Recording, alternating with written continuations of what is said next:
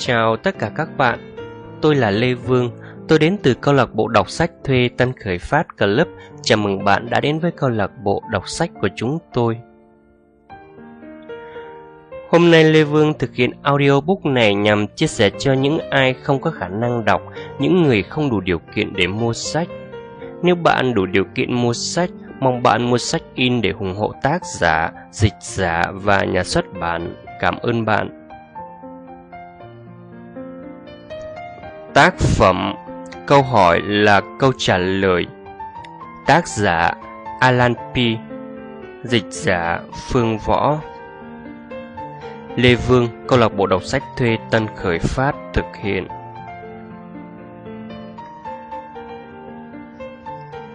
Lời nói đầu. Lúc và Mia. Lúc là thợ xây, anh quyết tâm đạt được thành công. Mia, vợ anh, là một kế toán rất được lòng khách hàng. Một ngày kia, hai vợ chồng được Martin mời đến một buổi gặp mặt. Martin nói muốn chia sẻ với họ một cơ hội kinh doanh. Tuy Martin không nói gì nhiều, nhưng vì địa điểm gặp mặt ngay gần nhà, với cả hai vợ chồng lúc và Mia cũng khá thích anh chàng hàng xóm này nên họ quyết định đến buổi gặp mặt. Trong suốt buổi hôm đó, càng lắng nghe càng chứng kiến, lúc và Mia càng cảm thấy những điều đang diễn ra thật không thể tin được. Kế hoạch kinh doanh này có thể mang đến cho họ cơ hội tự chủ tài chính và giúp họ đạt được thành công ngoài mong đợi. Cả hai bàn bạc liên tục suốt mấy ngày, sau đó đi đến quyết định bắt tay và thực hiện kế hoạch. Nhưng thực tế không đơn giản như họ đã nghĩ. Không phải ai cũng cảm thấy thích thú với kế hoạch kinh doanh này, thậm chí có người còn không thèm đến buổi gặp mặt. Trong số những người này, có cả những người rất thân thiết với hai vợ chồng nhà họ. Tuy vậy, cả hai vẫn đều đặn phát triển công việc kinh doanh theo dự định. Có điều, tiến triển diễn ra không như họ mong đợi ban đầu. Lúc bảo Mia Thử tưởng tượng mà xem, giá như mọi người đều muốn tham gia, Giá như mọi người đều muốn một sản phẩm mà không cần chúng ta phải cố gắng thuyết phục, giá mà có cách nào đó. Có một cuốn sách này sẽ chỉ cho bạn. Ở đây chúng tôi không sử dụng các mẹo vặt, chúng tôi chỉ cung cấp các kỹ thuật và nguyên tắc mà bạn có thể áp dụng để phát triển kỹ năng kinh doanh và mở rộng công việc kinh doanh của riêng bạn. Tại sao tôi lại viết cuốn sách này?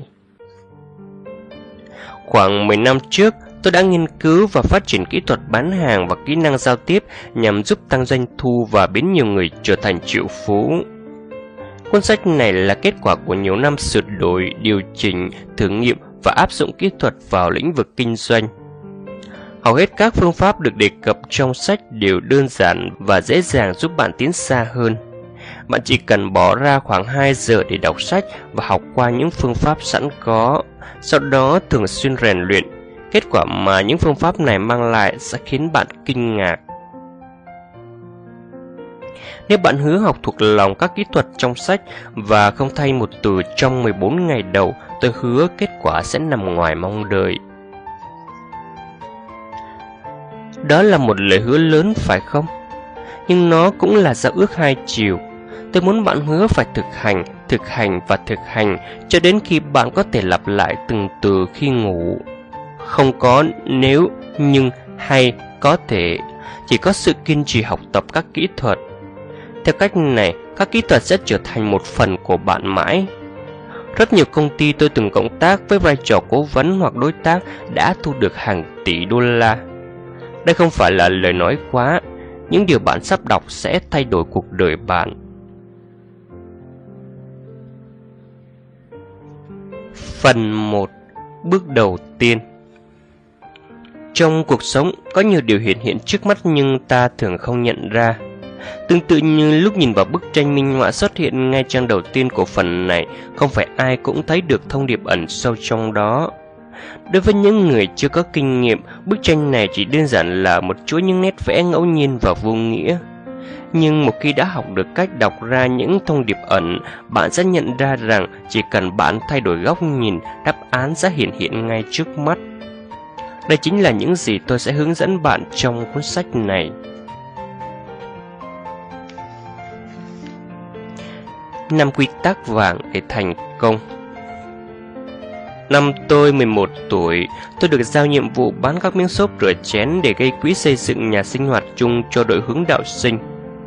Huynh trưởng của đội, một người anh lớn tuổi và thông thái, đã tiết lộ cho tôi một bí mật mà tôi gọi là định luật hệ quả.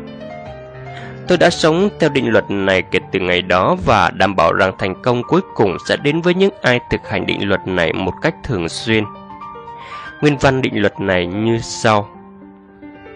Thành công là một trò chơi, càng chơi nhiều lần càng thắng nhiều lần. Số lần chiến thắng của bạn càng nhiều bao nhiêu, sự thành công của bạn càng lớn bấy nhiêu.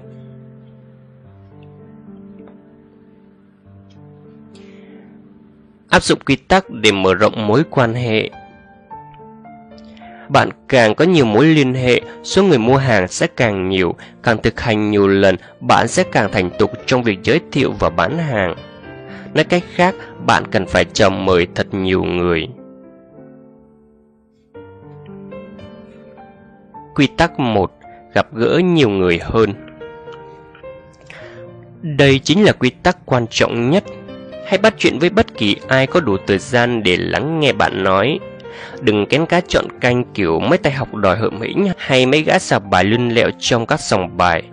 Nếu bạn bắt gặp chính mình đang rà soát trong đầu danh sách khách hàng tiềm năng và tự nhủ Người này quá già, quá trẻ, quá giàu, quá nghèo, quá thợ ơ, quá thông minh Thì nghĩa là bạn đang lao đầu về phía thất bại đấy khi mới khởi nghiệp, bạn nên nói chuyện với tất cả mọi người vì đây là cơ hội để bạn thực hành và rèn luyện kỹ năng giao tiếp. Khi bạn liên tục đề cập tới việc kinh doanh của bản thân với người khác, định luật bình quân đảm bảo rằng bạn sẽ thành công. Vấn đề còn lại chỉ là bằng cách nào thôi. Nếu cảm thấy bản thân đang mất phương hướng, nếu việc làm ăn không được tiến triển nhanh như bạn mong muốn, hãy nhân đôi số lần trình bày ý tưởng kinh doanh của bạn lên. Hãy nói chuyện với mọi người đó là quy tắc quan trọng đầu tiên.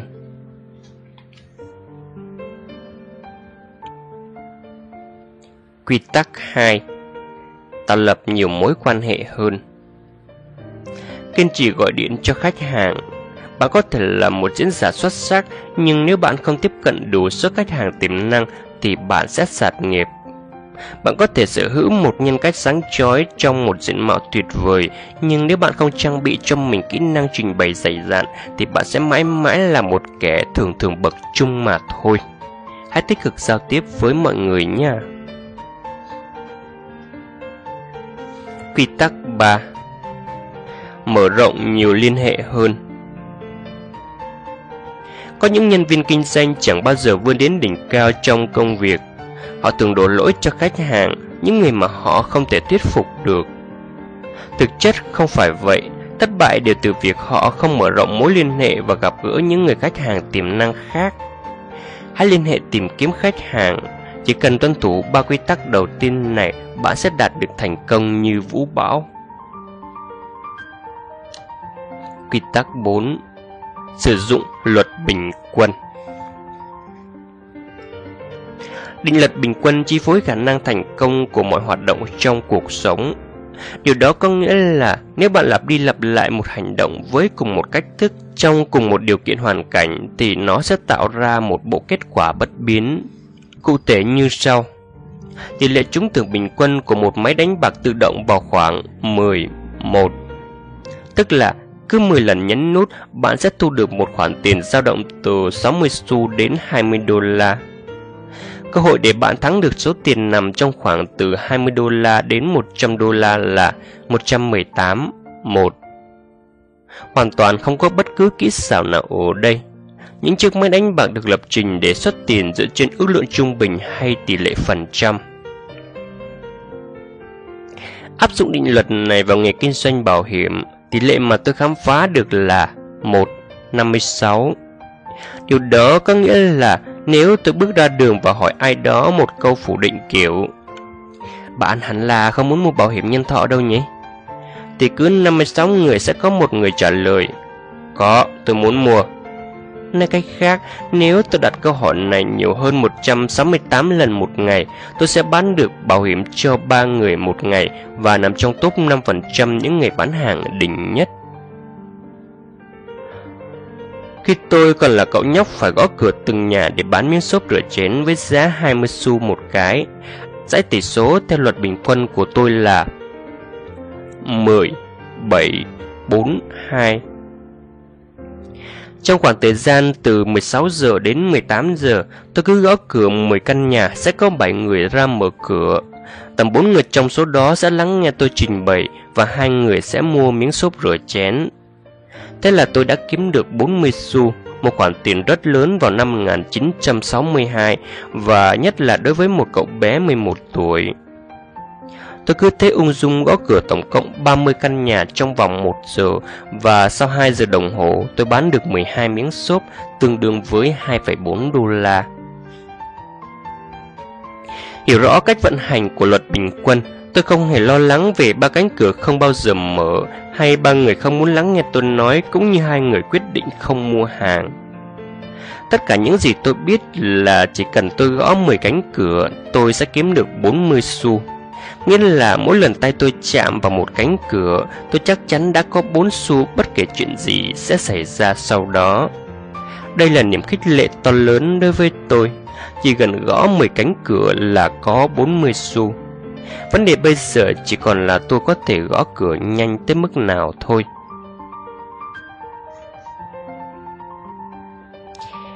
Ghi chú các hệ số Lưu lại các chỉ số bình quân và thống kê hoạt động bán hàng là một cách tạo động lực tuyệt vời. Nhờ đó tôi chẳng cần bận tâm đến việc liệu cánh cửa có mở hay không, người ta có hứng thú lắng nghe tôi nói hoặc đồng ý mua sản phẩm không. Chỉ cần tôi mạnh dạn gõ cửa và cố gắng trình bày thông điệp của mình, tôi chắc chắn sẽ thành công. Nghĩ như vậy, tôi có thể hoàn thành công việc trong tâm thế thoải mái và hào hứng hoàn toàn. Khi chép các chỉ số bình quân và con số thống kê giúp bạn luôn lạc quan và đi đúng hướng. Đây chính là điểm mấu chốt để duy trì động lực và xử lý cảm xúc khi bị từ chối. Một khi bạn tập trung vào các con số bình quân, bạn không cần bận tâm về bất cứ điều gì khác. Bạn sẽ có động lực để thực hiện cuộc gọi cho vị khách hàng tiếp theo. Không có sự hiểu biết về chỉ số bình quân, tâm trí của bạn sẽ lai hoay và phụ thuộc vào những suy nghĩ kiểu như Chuyện gì sẽ xảy ra trong lượt trò chuyện tiếp theo? Nếu một cánh cửa không mở ra, bạn sẽ thất vọng. Khi bạn chấp nhận và hiểu rõ luật bình quân, những vấn đề trên không còn quan trọng nữa. Bằng việc lưu trữ thống kê các cuộc gọi trên số lần trình bày hoặc là trên số khách hàng, bạn sẽ mau chóng phát triển một bộ chỉ số trung bình cho riêng mình.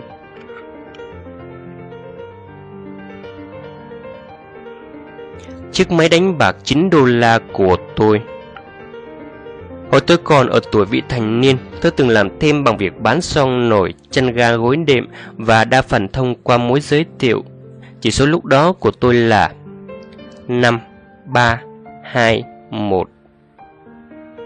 Với mỗi năm khách hàng tiềm năng mà tôi gọi tới, có 3 người đồng ý cho tôi cuộc hẹn. Sau đấy, tôi sẽ có cơ hội trình bày trước hai người. Người thứ ba thường hủy cuộc hẹn hoặc không lắng nghe hoặc đưa ra ý kiến phản đối nằm ngoài khả năng kiểm soát của tôi. Trong số hai khách hàng lắng nghe tôi nói, một người sẽ quyết định mua hàng và tôi kiếm được 45 đô la.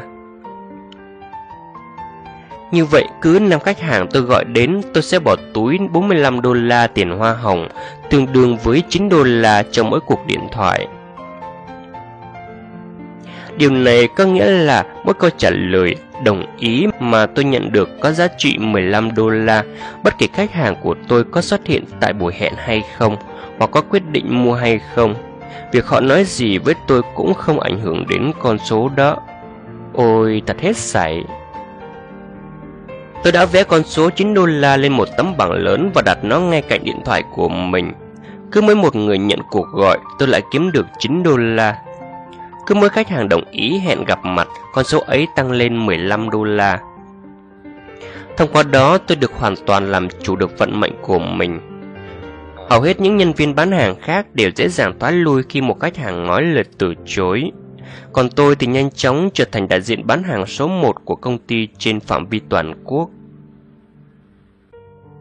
Hệ số bình quân 5, 3, 2, 1 của tôi được quy ra thành Nhận điện thoại 9 đô la Nhận cuộc hẹn 15 đô la Lắng nghe tôi trình bày 22,5 đô la Bán được hàng 45 đô la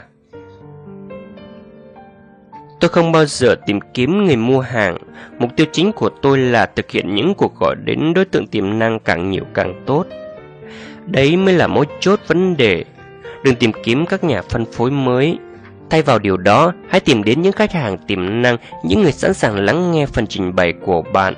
Bạn chỉ cần bắt đầu câu chuyện, còn lại cứ để định luật bình quân thực hiện công việc của nó. Bước vào thời hoàng kim Ở tuổi 20, tôi bước chân vào lĩnh vực bảo hiểm nhân thọ với vai trò đại diện bán hàng. Đến năm 21 tuổi, tôi trở thành nhân viên trẻ tuổi nhất bán được hơn 1 triệu đô trị giá hợp đồng bảo hiểm trong năm đầu tiên và trở thành hội viên của câu lạc bộ bàn tròn triệu đô. Các chỉ số của tôi lúc đó là 10, 5, 4, 3, 1. Cứ mỗi 10 khách hàng trả lời điện thoại sẽ có 5 người nhận lời hẹn gặp. Một người hủy hẹn nên cuối cùng tôi chỉ gặp được 4 người. Trong số 4 người này, tôi chỉ có thể hoàn thành phần trình bày của mình với 3 người. Một người sẽ mua bảo hiểm và tôi kiếm được 300 đô la. Điều tôi quan tâm là làm sao thuyết phục 5 người khách hàng đồng ý gặp mặt. Tôi không bao giờ bận lòng với những khách hàng không xuất hiện, những người không quan tâm tới những gì tôi nói hay hai người đã không mua bảo hiểm. Các sự kiện này chẳng qua là một phần tất yếu của quá trình tìm kiếm người mua hàng. Thực tế, nếu một khách hàng không đến buổi hẹn, tôi cũng không cảm thấy lo lắng vì đã lường trước được tình huống này. Ngay cả khi khách hàng tự ý hủy hẹn mà không nói tiếng nào, tôi vẫn kiếm được 60 đô la. Tôi biết rằng cứ 10 người khách trả lời điện thoại, 5 người sẽ đồng ý đến buổi gặp mặt và tôi sẽ bỏ túi món tiền hoa hồng là 300 đô la. Mỗi một lần khách hàng nhắc điện thoại lên tương đương với 30 đô la.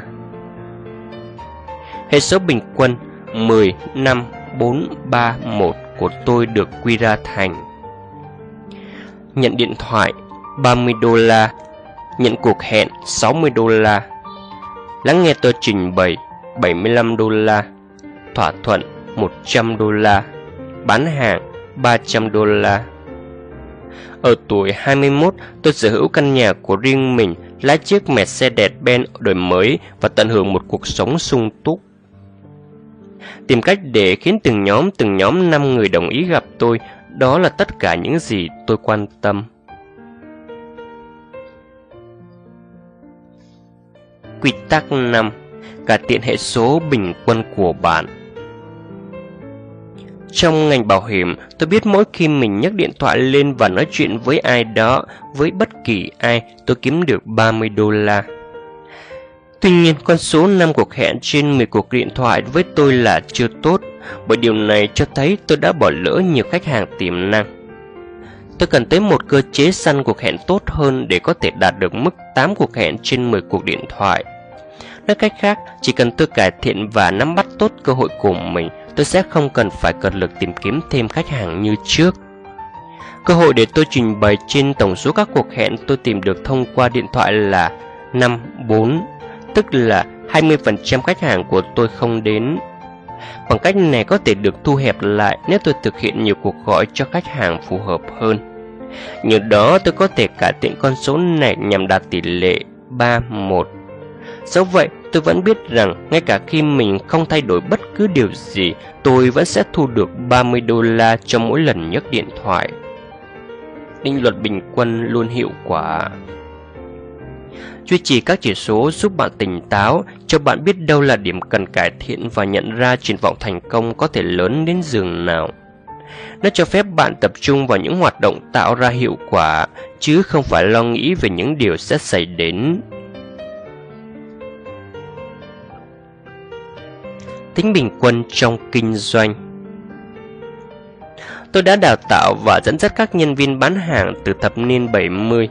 Nhờ vậy, tôi thu được kha khá kết quả chỉ số của các cá nhân và tổ chức thành công tột bậc. Hệ số bình quân điển hình trong kinh doanh là 10, 6, 3, 1. Trong số 10 người lắng nghe phần trình bày của bạn sẽ có 6 người tỏ ra hào hứng và bày tỏ ý muốn mua hàng. Vì thế với mỗi 10 lần trình bày bản kế hoạch của mình, bạn sẽ ra về với một khách hàng trung thành. Bây giờ hãy đến với câu hỏi lớn.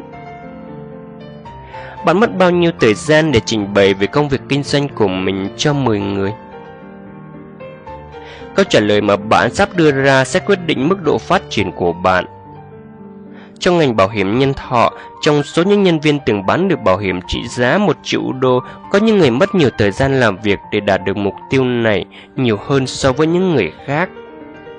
Một số phải mất từ 3 cho đến 5 năm để bán được 1 triệu đô bảo hiểm, trong khi một số chỉ cần 1 năm.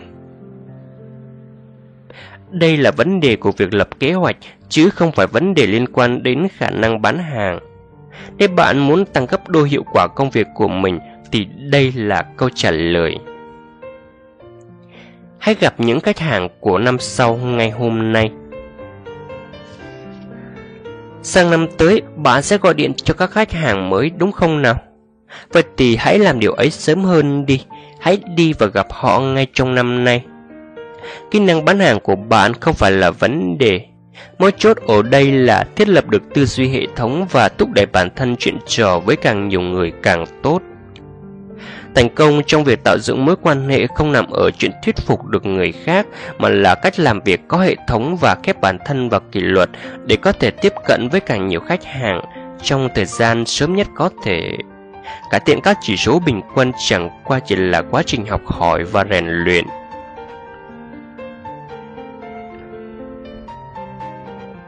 Phần 2 Làm thế nào đạt được sự đồng thuận Kỹ thuật 4 chiếc chìa khóa Khách hàng tiềm năng liệu có tin vào mọi điều trong bản kế hoạch kinh doanh mà bạn trình bày không? Câu trả lời ngắn gọn là không. Khách hàng muốn bạn tìm mọi cách để thuyết phục họ đồng ý. Những người này thường chuẩn bị sẵn tâm lý rằng sẽ phải lắng nghe bạn tiếp thị về một sản phẩm nào đó nên họ thường kích hoạt sẵn trạng thái phòng thủ, bất kể bạn hiểu rõ họ tới đâu vấn đề bạn sẽ gặp phải là khách hàng tiềm năng sẽ phản đối từng lời bạn nói. Không phải vì lời bạn nói thiếu căn cứ vững chắc mà vì bạn đã nói ra chúng. Một khi bạn đã nói ra điều gì thì đó chính là ý kiến của bạn, không phải của khách hàng. Vì lẽ đó, khách hàng cảm thấy có lý do chính đáng để phản đối. Mặt khác, khách hàng luôn luôn đúng. Bất kể khách hàng nói ra điều gì, đó đều là ý tưởng của chính khách hàng chứ không phải của bạn. Điều này khiến ý tưởng ấy sẽ chấp nhận và khách hàng sẽ không có bất cứ lý do gì để bắt bẻ những điều mình nói. Kỹ thuật mà bạn sắp khám phá sau đây sẽ khiến khách hàng tiềm năng bộc lộ điều họ thực sự mong muốn trong khi bạn chỉ đóng vai trò của một người nghe. Khi bạn nói với khách hàng rằng anh sẽ có một cuộc sống tốt đẹp hơn, có được mọi thứ mà anh mong muốn. Anh ấy đáp lại, nhưng cuộc sống hiện tại của tôi không có điểm nào khiến tôi không vừa lòng. Có khả năng điều này không đúng với sự thật, nhưng khách hàng nói như vậy chỉ vì bạn đã đưa ra lời khẳng định trên. Tuy nhiên, nếu những lời tương tự được nói ra từ chính miệng của khách hàng thì nó sẽ trở thành sự thật. Ví dụ nếu anh chàng ấy nói Tôi muốn có một cuộc sống tốt đẹp hơn Có được mọi thứ mà mình mong muốn Thì sẽ không có bất kỳ lời phản đối nào được đưa ra Bởi vì điều đó do chính miệng anh ta nói ra Đó là mong muốn của anh ấy Không phải của bạn khi bạn vận dụng kỹ thuật bốn chiếc chìa khóa, khách hàng tiềm năng sẽ tự bộc lộ điều họ thực sự mong muốn trong khi bạn chỉ việc lắng nghe. Tại sao khách hàng từ chối. Có lần tôi hỏi thăm một nhân viên kinh doanh về tình hình buổi thuyết trình với khách hàng. Cậu ta trả lời Không tốt lắm, bà ấy có vẻ không có hứng thú. Tôi hỏi tiếp rằng ý cậu ta nghĩa là gì thì cậu chỉ lặp lại Em thực sự không rõ nữa, bà ấy đơn giản là không hứng thú với bài thuyết trình của em. Không có khách hàng không hứng thú, chỉ có bà thuyết trình không đủ thú vị. Ý của chàng nhân viên kinh doanh là phần trình bày của cậu ấy hoàn toàn không có khả năng lôi cuốn khách hàng. Bạn biết đấy, khi bạn trình bày hấp dẫn thì khách hàng của bạn tự khắc sẽ hứng thú thôi. Bốn chiếc chìa khóa mở rương kho báu trong kinh doanh. Bốn chiếc chìa khóa đó là làm tan băng, tìm yếu huyệt, nhấn yếu huyệt và giao kết. Bốn chiếc chìa khóa này là tổ hợp giúp cho bạn từ buổi gặp mặt lạnh lẽo ban đầu tiến đến lúc nhận được sự đồng thuận trong thời gian ngắn nhất có thể. Chìa khóa 1 Làm tan băng Mục đích của giai đoạn khởi động ban đầu là tạo dựng mối quan hệ với đối tác tiềm năng thông qua việc tự giới thiệu bản thân và khai thác những thông tin cần thiết về đối tác. Mục tiêu đơn thuần của chiếc chìa khóa này là tiếp thị bản thân. Nếu đối phương có thiện cảm với bạn, người đó có xu hướng thích những thứ liên quan tới bạn. Bạn cần phải nhớ, cơ hội để bạn trình bày kế hoạch kinh doanh sẽ cực kỳ nhỏ nếu khách hàng không thích hay không tin tưởng bạn. Giai đoạn đầu tiên này sẽ diễn ra trong bao lâu? Cho đến khi bạn tiếp thị bản thân thành công và tạo niềm tin vững chắc trong lòng khách hàng. Một khi bạn đã tạo được sự tin tưởng, mọi đánh giá từ phía đối tác sẽ trở nên khách quan hơn. Đây chính là mục tiêu của bạn. Đối với một số người, việc này diễn ra khá nhanh chóng, từ 3 đến 4 phút, trong khi với những người khác có thể mất từ 30 tới 40 phút. Chìa khóa 2 Tìm yếu huyệt Hãy nắm bắt mọi diễn biến diễn ra trong giai đoạn này. Khách hàng của bạn có thể tỏ ra khó chịu, trở nên hào hứng, thất vọng, quan tâm hay thậm chí là giận dữ. Không phải giận dữ với bạn mà với bản thân họ.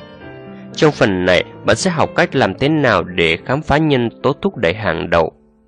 Primary Motivating Factor, viết tắt là PMF, của một người. Nhân tố PMF chính là động cơ thúc đẩy khách hàng bắt tay hợp tác với bạn. Mọi người đều được thúc đẩy bởi một trong hai điều sau. một Tìm kiếm lợi nhuận 2. Tránh rủi ro với chiếc chìa khóa này, bạn sẽ biết cách gợi mở nhân tố thúc đẩy hàng đầu của khách hàng và biết cách để truyền lửa cho khách hàng. Đây là thời điểm khách hàng tiềm năng sẽ tiết lộ những lợi ích mà họ muốn có, cũng như những rủi ro mà họ muốn tránh. Đây là chiếc chìa khóa quan trọng nhất trong số bốn chiếc chìa khóa vì nó khiến mọi người bộc lộ hy vọng, ước muốn và nỗi sợ hãi thầm kín của bản thân.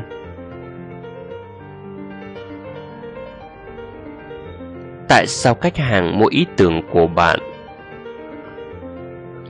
Kết quả khảo sát của chúng tôi cho thấy nhân tố thúc đẩy hàng đầu khiến một người đưa ra quyết định hợp tác kinh doanh là kiếm thêm lợi nhuận, tự chủ tài chính, có công ty riêng, làm chủ được thời gian, hoàn thiện bản thân, giúp đỡ người khác, gặp gỡ người mới, kế hoạch nghỉ hưu, để lại di sản cho đời. Khi nghiên cứu danh sách này, bạn sẽ nhận ra rằng một trong số các lý do vừa được liệt kê ở trên cũng chính là nhân tố thúc đẩy hàng đầu khiến bạn tham gia vào lĩnh vực kinh doanh hiện tại. Có lẽ sẽ còn nguyên nhân thứ hai, thứ ba khác nữa, nhưng luôn có một cái đứng trên tất cả, nó chính là nhân tố thúc đẩy hàng đầu của bạn. Khi đã nhận thức được tầm quan trọng tuyệt đối của nhân tố thúc đẩy hàng đầu, bạn nên hiểu rằng không phải ai cũng có nhân tố thúc đẩy hàng đầu giống bạn. Ví dụ đơn giản, bạn thích kem sô-cô-la nhưng không phải tất cả mọi người đều thích thế. Một vài người trụng vị sâu và caramel hơn. Nếu bạn yêu thích kem sô-cô-la thì bạn sẽ cảm thấy dễ dàng hơn khi nói về chúng, thậm chí còn muốn chia sẻ sở thích của bản thân với mọi người. Bạn sẽ cảm thấy khó hiểu và tự hỏi rằng tại sao có người lại không thích kem sô-cô-la chứ nhỉ? Hầu hết mọi người đều thích kem sô-cô-la nhưng không phải lúc nào kem sô-cô-la cũng là lựa chọn hàng đầu của họ. Một vài người còn bị dị ứng với nó nữa. Những câu chuyện có thật sau đây sẽ cho thấy sức mạnh của nhân tố thúc đẩy hàng đầu. Tại sao Ron từ chối? Albert là một nhân viên kinh doanh, anh ta làm việc vì muốn tự chủ tài chính. Anh muốn tự làm chủ và quyết định thu nhập của mình. Albert khao khát cảm giác tự do được đến và đi tùy ý, gửi đám trẻ vào những ngôi trường tốt nhất, sở hữu một căn nhà nghỉ và nhiều điều khác nữa. Tự chủ tài chính là nhân tố thúc đẩy hàng đầu của Albert. Thông qua việc làm chủ tình hình tài chính của mình, anh có thể đạt được tất cả những điều anh mong muốn. Anh ấy vô cùng tâm huyết với những mục tiêu của mình và có thể chuyện trò về chúng với niềm say mê bất tận. Tại một buổi gây quỹ địa phương, Albert gặp Ron, một đối tác tiềm năng và đã ngỏ ý mời Ron đến xem công việc kinh doanh của mình. Tại đây, Albert trình bày kế hoạch của mình với lòng nhiệt tình như mọi khi. Ron tỏ ra vô cùng ấn tượng và nói Ron đồng ý mua hàng. Thực tế là Albert không bao giờ gặp lại Ron nữa và cảm thấy bối rối, không biết chuyện gì đã xảy ra. Tại sao Ron lại từ chối? Vấn đề nằm ở chỗ nhân tố thúc đẩy hàng đầu của Ron không phải là tự chủ tài chính. Anh không có tham vọng trở nên giàu có, được sống trong một căn nhà lớn và lái xe sang trọng. Ron hài lòng với ngôi nhà khiêm tốn được thừa hưởng từ mẹ. Anh thích đi tàu lửa và thông thả đọc báo hơn là bị kẹt cứng trên đường vào giờ cao điểm. Tự chủ tài chính là một ý tưởng không tồi, nhưng nó không đủ mạnh để thúc đẩy anh dấn thân vào công việc kinh doanh. Điều mà Ron thực sự mong muốn là cơ hội gặp gỡ với những người mới, học hỏi thêm kỹ năng và đóng góp cho cộng đồng. Đây là lý do vì sao anh ấy tham gia vào sự kiện gây quỹ.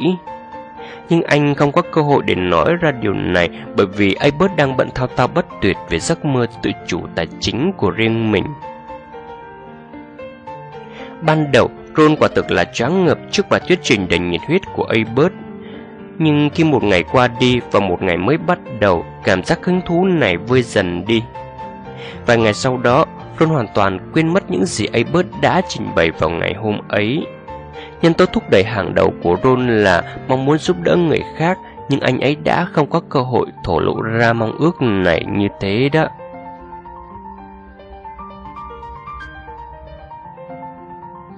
Nhận định sai lầm của Yan Jan 34 tuổi, một bà mẹ đơn thân sống cùng hai con nhỏ. Gian đã làm nghề nghiệp tiếp thị tự do được hai năm nay. Trong một buổi tiệc, cô gặp David. Ông tỏ ra quan tâm tới công việc tiếp thị của cô và muốn biết nhiều hơn về nó. Nhân tố thúc đẩy hàng đầu của Gian là có đủ thời gian để chăm sóc và dạy dỗ con cái. Nhưng cô đủ nhạy cảm để biết rằng không phải ai cũng xem việc đó là mối ưu tiên số một. David đang ở trong độ tuổi 50 và là nhân viên lau dọn theo hợp đồng. Vì thế, Giang cho rằng kế hoạch nghỉ hưu sẽ là nhân tố quan trọng và có thể thu hút sự quan tâm của David. Khi giới thiệu về công việc của mình, cô chủ yếu xoay quanh viễn cảnh về cuộc sống nghỉ hưu sung túc mà công việc này có thể mang lại. Vào cuối buổi tối, Gian hoàn toàn bất ngờ khi David bảo với cô rằng ông chưa bao giờ muốn nghỉ hưu Ông ấy xem việc đó chẳng khác nào chết sớm. San đã nhận định sai lầm rằng nghỉ hưu là nhân tố thúc đẩy hàng đầu của David. Đó là lý do ông ấy đã không còn chút hứng thú nào với những điều mà cô trình bày. Đừng bao giờ vội vàng kết luận điều gì vì việc đó có thể biến bạn và tôi trở thành những tên đại ngốc khi bạn vội vàng đưa ra kết luận về nhân tố thúc đẩy hàng đầu của người khác, bạn có thể sẽ phạm sai lầm. Ngay cả trong trường hợp nhận định của bạn là đúng, đó cũng vẫn là quan điểm của bạn, chứ không phải là của đối phương. Bởi vậy cho nên sự vội vàng của bạn chỉ khiến cho tính thuyết phục và sức ảnh hưởng của bạn đang giảm dần.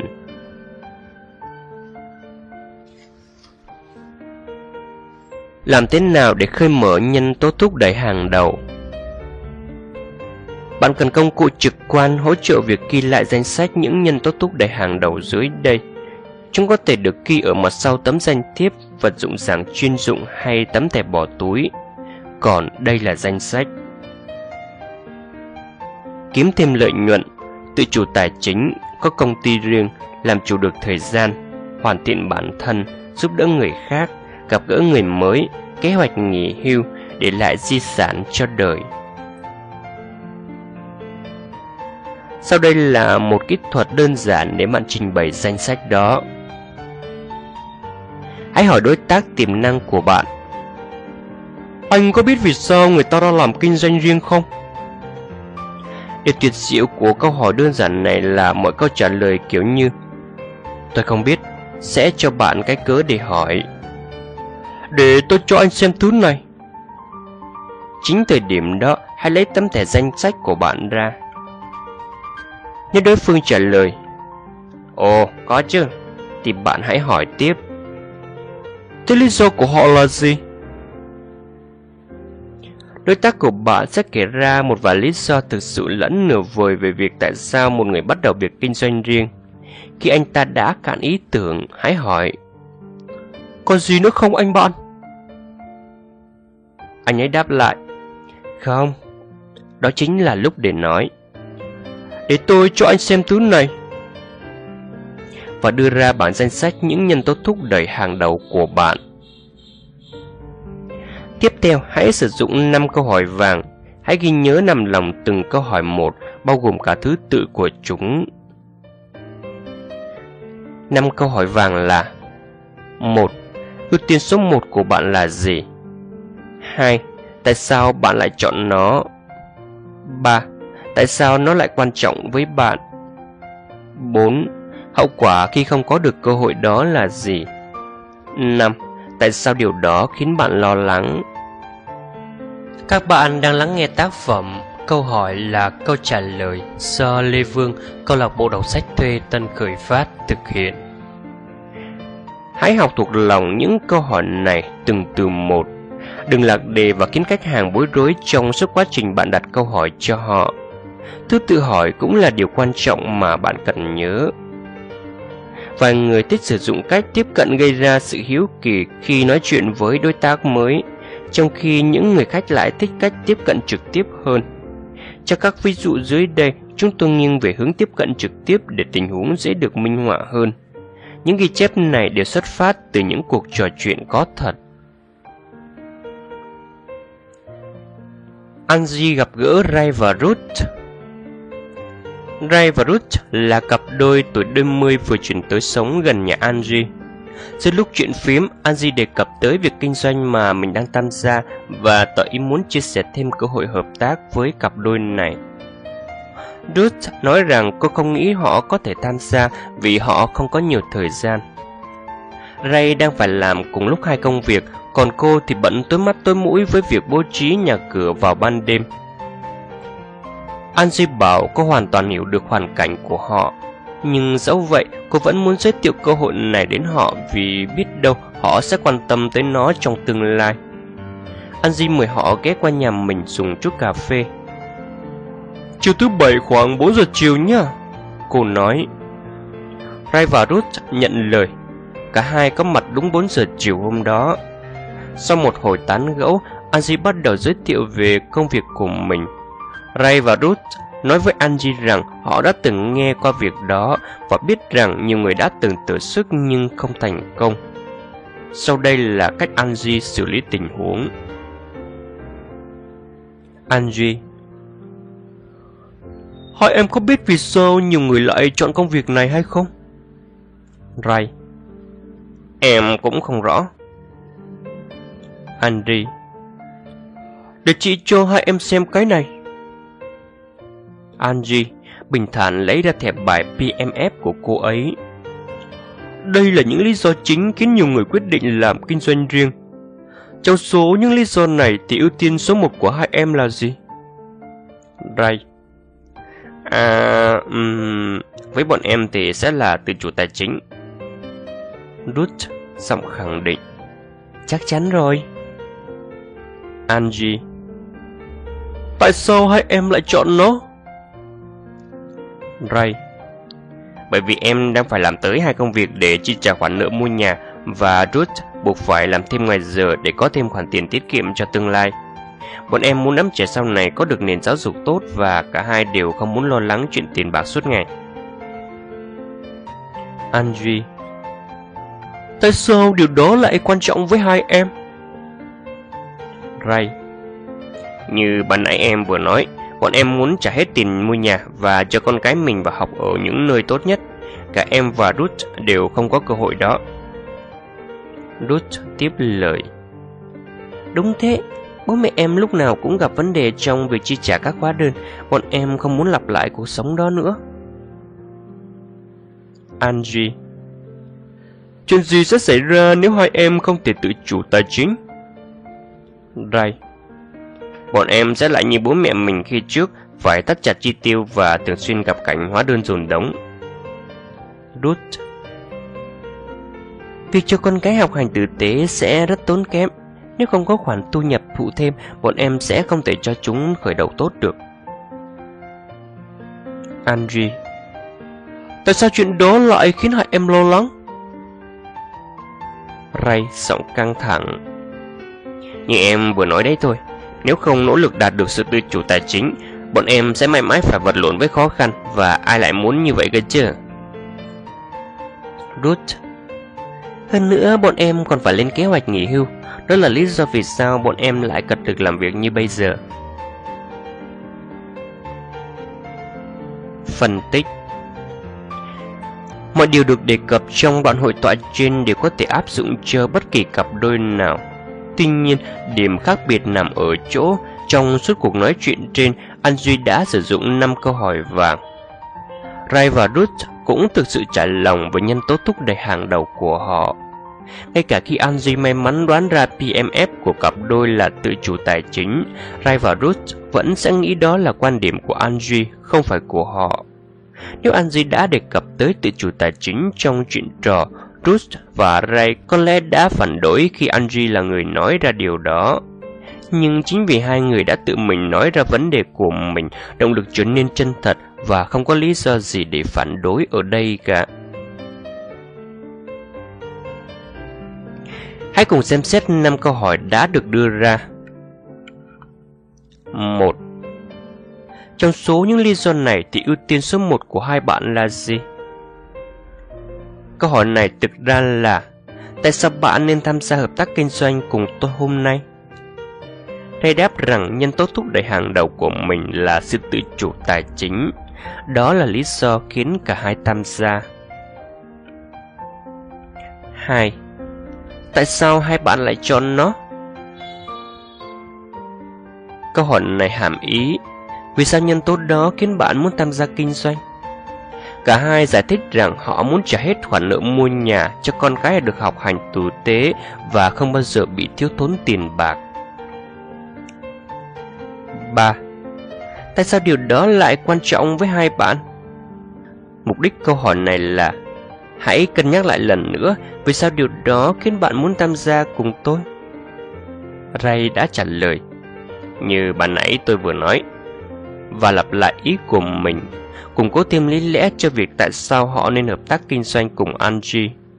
Xét cho cùng, Ruth cũng vậy vì bố mẹ của Ruth đã phải vật lộn với việc chi trả các hóa đơn và cô ấy không muốn sống một cuộc sống tương tự. 4. Chuyện gì sẽ xảy ra nếu cả hai không có được sự tự chủ tài chính? Câu hỏi này thực sự mang ý nghĩa là chuyện gì sẽ xảy ra nếu bạn không tham gia? Bây giờ, cả hai người đều tỏ ra phấn khích. Họ nói với Angie rằng họ không muốn đi vào vết xe đổ của bố mẹ mình và không muốn con cái bỏ lỡ việc học hành vì lý do tài chính. 5. Tại sao chuyện đó lại khiến hai bạn lo lắng? Câu hỏi này được đặt ra để yêu cầu họ nhắc lại ưu tiên số một của mình. Lúc này cả hai đều trở nên sôi nổi Họ liên tục nhấn mạnh tại sao tự chủ tài chính là nguyên nhân hàng đầu Khiến họ muốn tham gia hợp tác kinh doanh hôm nay. Họ đã tự nói ra mong muốn của họ với Angie. Trong trường hợp Angie tự mình nói ra những điều tương tự, Đối phương có lẽ sẽ viện dẫn nhiều nguyên nhân để từ chối. Nhưng vì cả hai đã tự mình bộc bạch mong muốn của họ trước, nên những lý do ấy trở nên chân thực. Sau buổi chuyện trò, Angie trình bày với Ray và Ruth cách vận hành của việc kinh doanh và lặp lại những điều cả hai đã nói để mô tả lợi ích và hiệu quả từ việc kinh doanh. Cô ấy cho cặp đôi thấy khoản thu nhập thêm và giúp họ vừa có thêm thu nhập vừa tránh đi vào vết xe đổ của bố mẹ họ. Đứng từ quan điểm của Ray và Ruth, đây chính là đáp án hoàn hảo cho giấc mơ của họ. Những tâm tư, mục tiêu cùng nỗi sợ hãi của họ đã được giải quyết chỉ thông qua bản đề xuất hợp tác kinh doanh mà Angie đã đưa ra. Đó là bản định hướng tương lai của bản thân họ, không phải cho Angie.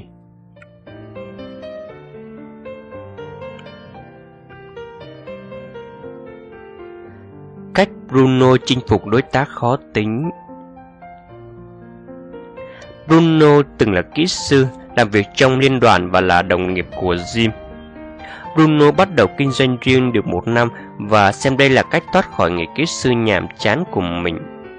Anh đang nỗ lực hướng về một chân trời rộng mở.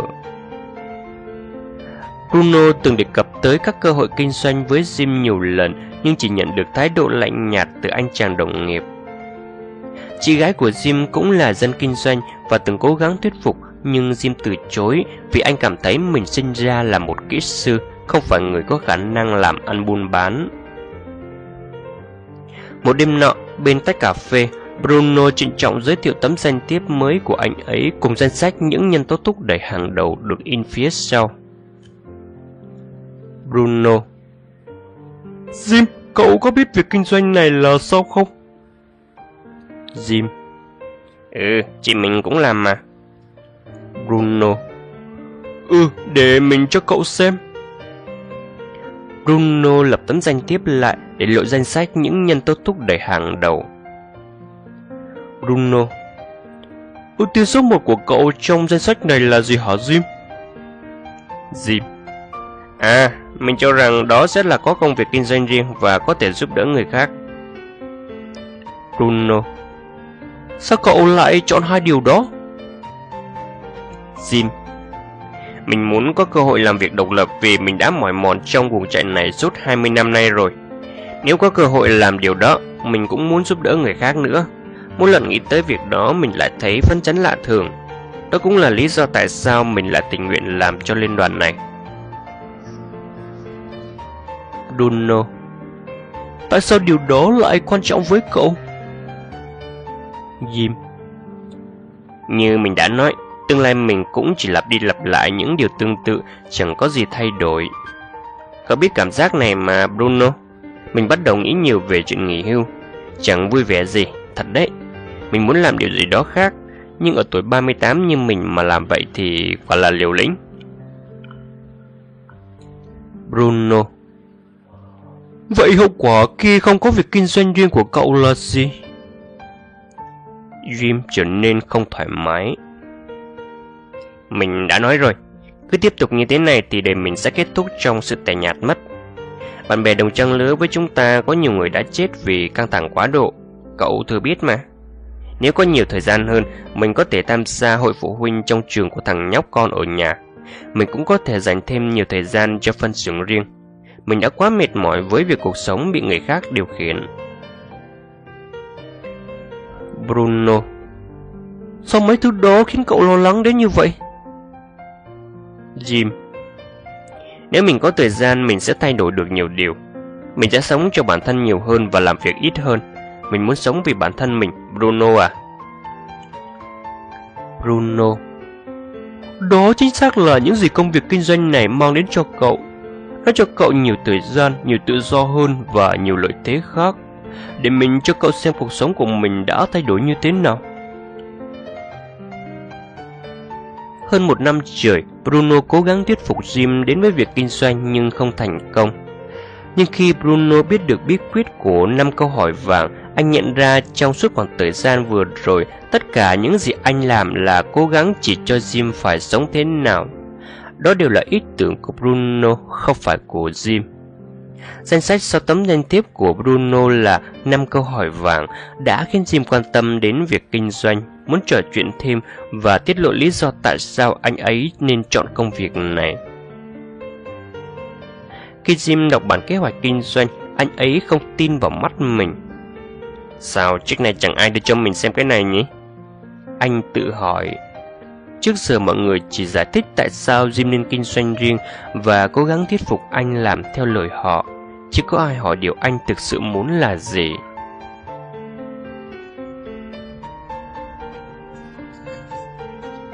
Nhà sĩ bị chỉnh nha như thế nào? Đây là câu chuyện đã xảy ra với tôi Tức là Erland P, tác giả cuốn sách này. Range, 44 tuổi là nha sĩ của tôi. Anh ấy sở hữu một căn nhà trị giá cả triệu đô bên bờ biển Một chiếc xe sang trọng và luôn bận rộn. Theo tiêu chuẩn của nhiều người Frank là một người vô cùng thành công. Một ngày nọ tôi đi siêu thị thì thấy anh đang ngồi trong quán cà phê. Thế là tôi cùng ngồi tán gẫu với Frank. Alan. Công việc dạo này sao rồi Frank? Frank. Ủy oải. Cũng tạm tạm. Alan hài hước. Kìa Frank, cậu sống trên bãi biển, công việc thì tới tấp và kiếm được một đống tiền, hẳn là mọi thứ phải tốt đẹp chứ. Frank Cũng chỉ là việc kiếm sống thôi mà. Alan.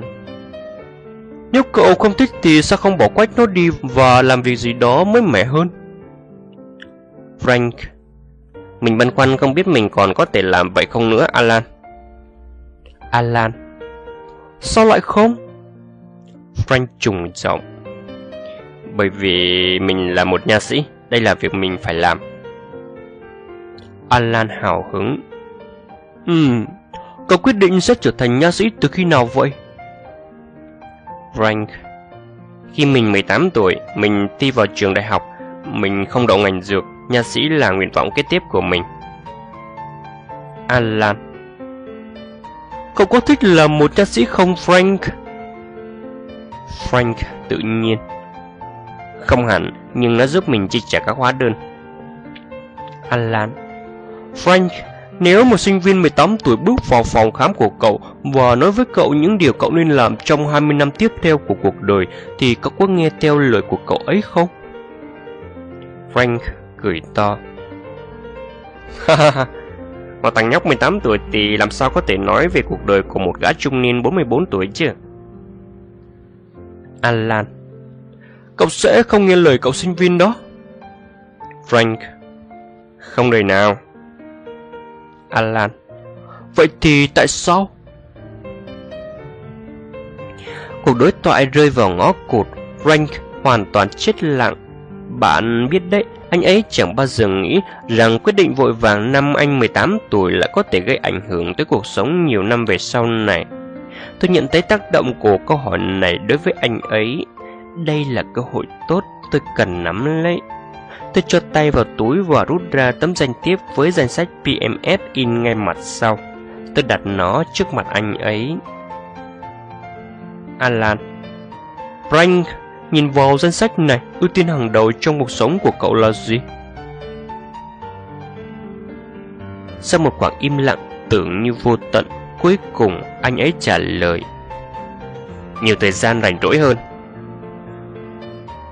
Tại sao cậu lại ưu tiên thời gian rảnh rỗi? Mình thức dậy vào lúc 6 giờ mỗi sáng để chuẩn bị đón bệnh nhân đầu tiên lúc 8 giờ 30.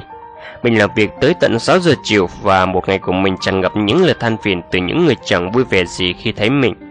Thậm chí vào cuối tuần, mình cũng chẳng có thời gian cho bản thân hay bọn trẻ. Mình kiệt sức tới mức không thể làm bất cứ thứ gì. Thời gian rảnh rỗi là thứ mà mình chưa bao giờ thực sự có. Tại sao điều này lại quan trọng với cậu, Frank? Như mình nói đó, để mình cứ như một lịch trình được tính từng phút. Mình nghĩ mình muốn làm giáo viên hơn để có thêm nhiều thời gian, thêm nhiều ngày nghỉ nữa. Nghĩa là... Người nha sĩ không giống như người ta tưởng. Frank nói say mê gần 5 phút về cảm giác như trong tù mà người nha sĩ đang bóp buộc anh. Alan Hậu quả của việc không có nhiều thời gian là gì, Frank? Frank tỏ ra tuyệt vọng. Mình đã gắn gần như cả cuộc đời mình với phòng khám. Con mình lớn lên quá nhanh mà mình thì chẳng có nhiều thời gian vui đùa dạy bảo đám trẻ.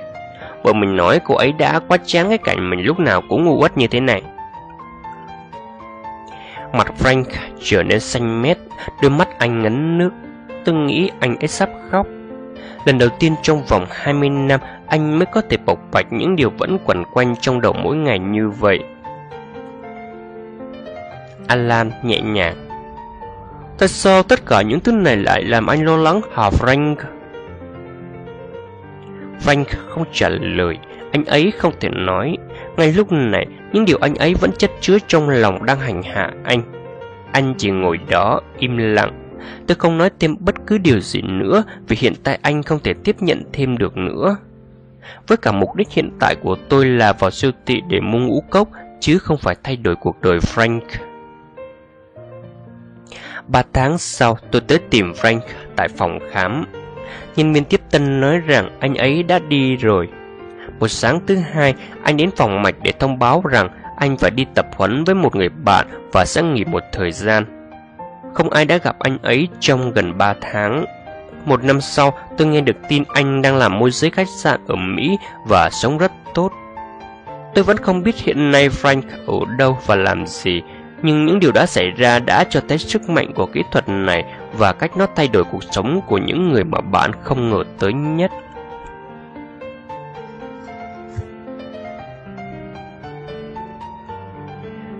Khách hàng tiềm năng không có ưu tiên cụ thể Đôi khi bạn sẽ gặp một khách hàng tiềm năng khẳng định anh ta không có động lực ưu tiên nào và người tuyên bố họ không có ưu tiên hàng đầu vì một trong hai nguyên do sau.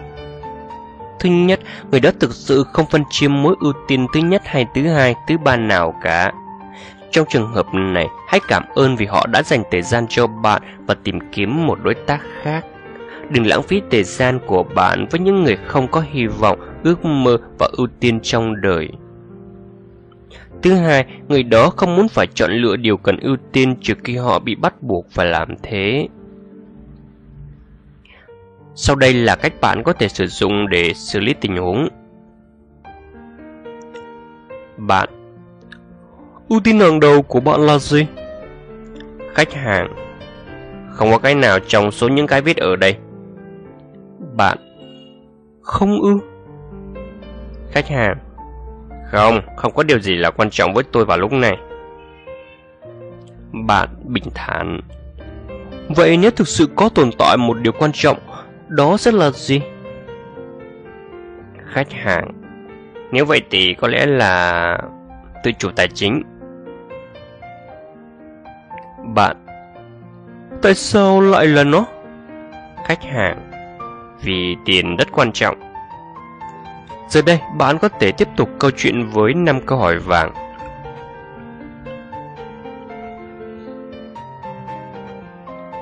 Sức mạnh của sự im lặng sau khi đặt câu hỏi, bạn cần giữ im lặng tuyệt đối cho đến khi khách hàng tiềm năng hoàn tất câu trả lời. Phải dặn lòng không được đưa ra bất kỳ gợi ý nào về thứ tự ưu tiên vì khách hàng mới là người phải nêu ý kiến chứ không phải là bạn. Người đó cần lên tiếng, tiết lộ lý do tại sao họ muốn gia nhập vào kinh doanh cùng bạn. Đây có lẽ là lần đầu tiên trong đời khách hàng của bạn đón nhận những câu hỏi quan trọng như vậy và rất cần có thời gian để cân nhắc câu trả lời. Câu trả lời này sẽ cho thấy mức độ cam kết và gắn bó với việc kinh doanh trong tương lai của họ.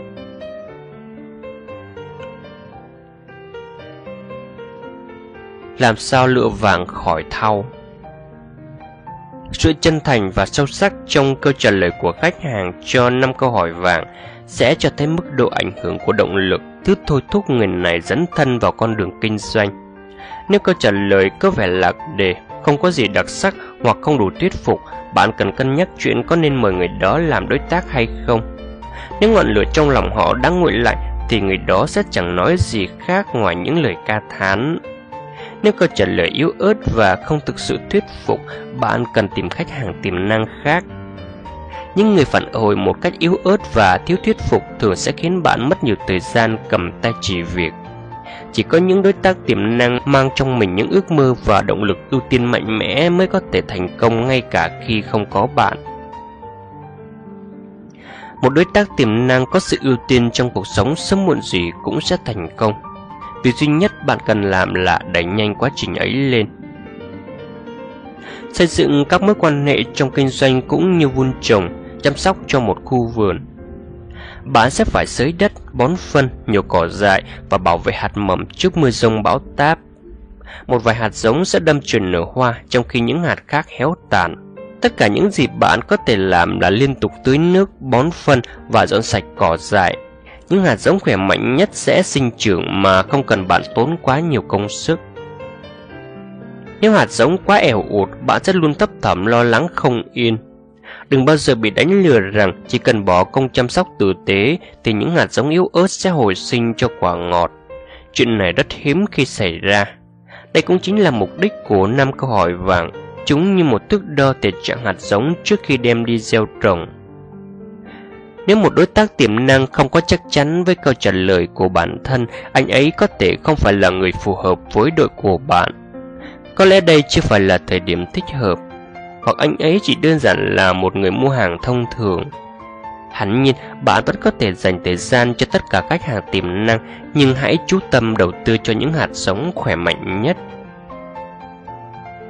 Các bạn đang lắng nghe tác phẩm Câu hỏi là câu trả lời do Lê Vương, câu lạc bộ đọc sách thuê Tân Khởi Phát thực hiện.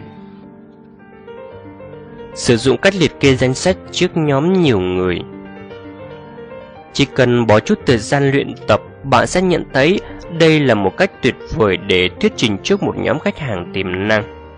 Bạn có thể sử dụng bản danh sách PMF đã được chuẩn bị trước bạn cũng có thể hỏi tất cả thành viên trong nhóm vì sao lại muốn tham gia kinh doanh nhóm. Với danh sách đã chuẩn bị, việc đặt câu hỏi Ưu tiên số 1 trong cuộc sống của bạn là gì? sẽ giúp bạn tiến một bước dài. Tiếp tục lặp lại quy trình đó với người thứ hai và thứ ba, chỉ trong phút chốc bạn sẽ có câu trả lời từ tất cả những người đang có mặt ở đó. Nếu bạn thích tự tay viết ra những câu trong danh sách trong suốt buổi thuyết trình, hãy hỏi những người xung phong phát biểu rằng Tại sao bạn chọn nó? Rồi cứ thế tiếp tục với những câu còn lại. Thật tuyệt khi cả nhóm cùng chia sẻ ý kiến với nhau và bạn sẽ chẳng cần phải tuyên bố bất cứ cái gì. Tất cả những gì bạn cần làm là gật đầu đồng ý và khuyến khích cả nhóm tiếp tục. Chìa khóa 3 Nhấn yếu huyệt Trình bày kế hoạch Đây là thời khắc bạn tỏa sáng Đây là giai đoạn để bạn trình bày giải pháp cho tất cả những hy vọng, ước mơ, hoài nghi, nỗi sợ hãi chưa được giải đáp ở giai đoạn thứ hai, tìm yếu huyệt. Bạn chắc hẳn đã được truyền thụ cách thức thuyết trình một bản kế hoạch kinh doanh sao cho thuyết phục và mang lại hiệu quả. Tuy nhiên, bạn vẫn còn phải ghi nhớ điều sau đây. Kế hoạch kinh doanh chỉ là giải pháp cho vấn đề hoặc cách thức để hiện thực hóa một giấc mơ. Một giải pháp cần có tính khoa học, nhưng tính khoa học chỉ giúp bạn mở mang đầu óc. Năm câu hỏi vàng sẽ mở khóa cánh cửa cảm xúc nhằm khuyến khích những khách hàng tiềm năng nhất tự tìm ra giải pháp cho riêng mình. Khi bạn chỉ trình bày các giải pháp do bạn chuẩn bị trước khi tìm hiểu về nhân tố thúc đẩy hàng đầu của một người, khách hàng của bạn có lẽ bị choáng ngợp trước sự nhiệt huyết đó, nhưng họ hoàn toàn không cảm nhận được động lực thúc đẩy dành cho riêng họ. Đây cũng chính là nguyên do vì sao họ thường trở nên nguội lạnh chỉ sau vài ngày. Khi bạn trình bày bản kế hoạch, hãy sử dụng chính từ ngữ của khách hàng. Ví dụ như sau. Vậy ý bạn là bạn có thể điều khiển vận mệnh của chính mình và có thêm nhiều thời gian hơn cho gia đình. Hoặc có nghĩa là bạn có thể nghỉ hưu theo cách mà bạn muốn. Khi bạn sử dụng lại cách nói và diễn đạt của khách hàng, bản kế hoạch sẽ được cá nhân hóa và chỉ dành riêng cho họ. Nó sẽ trở nên ý nghĩa và cảm xúc hơn bởi giờ đây nó là ý tưởng, là lời nói của chính họ chứ không phải của bạn.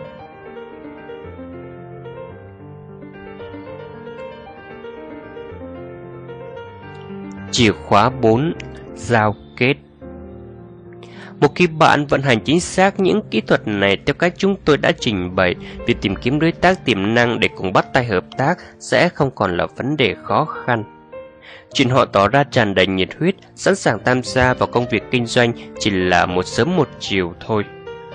Luôn luôn bắt đầu phần trình bày của mình trong một tâm thế tự nhiên, thoải mái nhất. Bạn nên có phong thái vừa chuyên nghiệp vừa thư giãn như thể đã quen làm việc này mỗi ngày.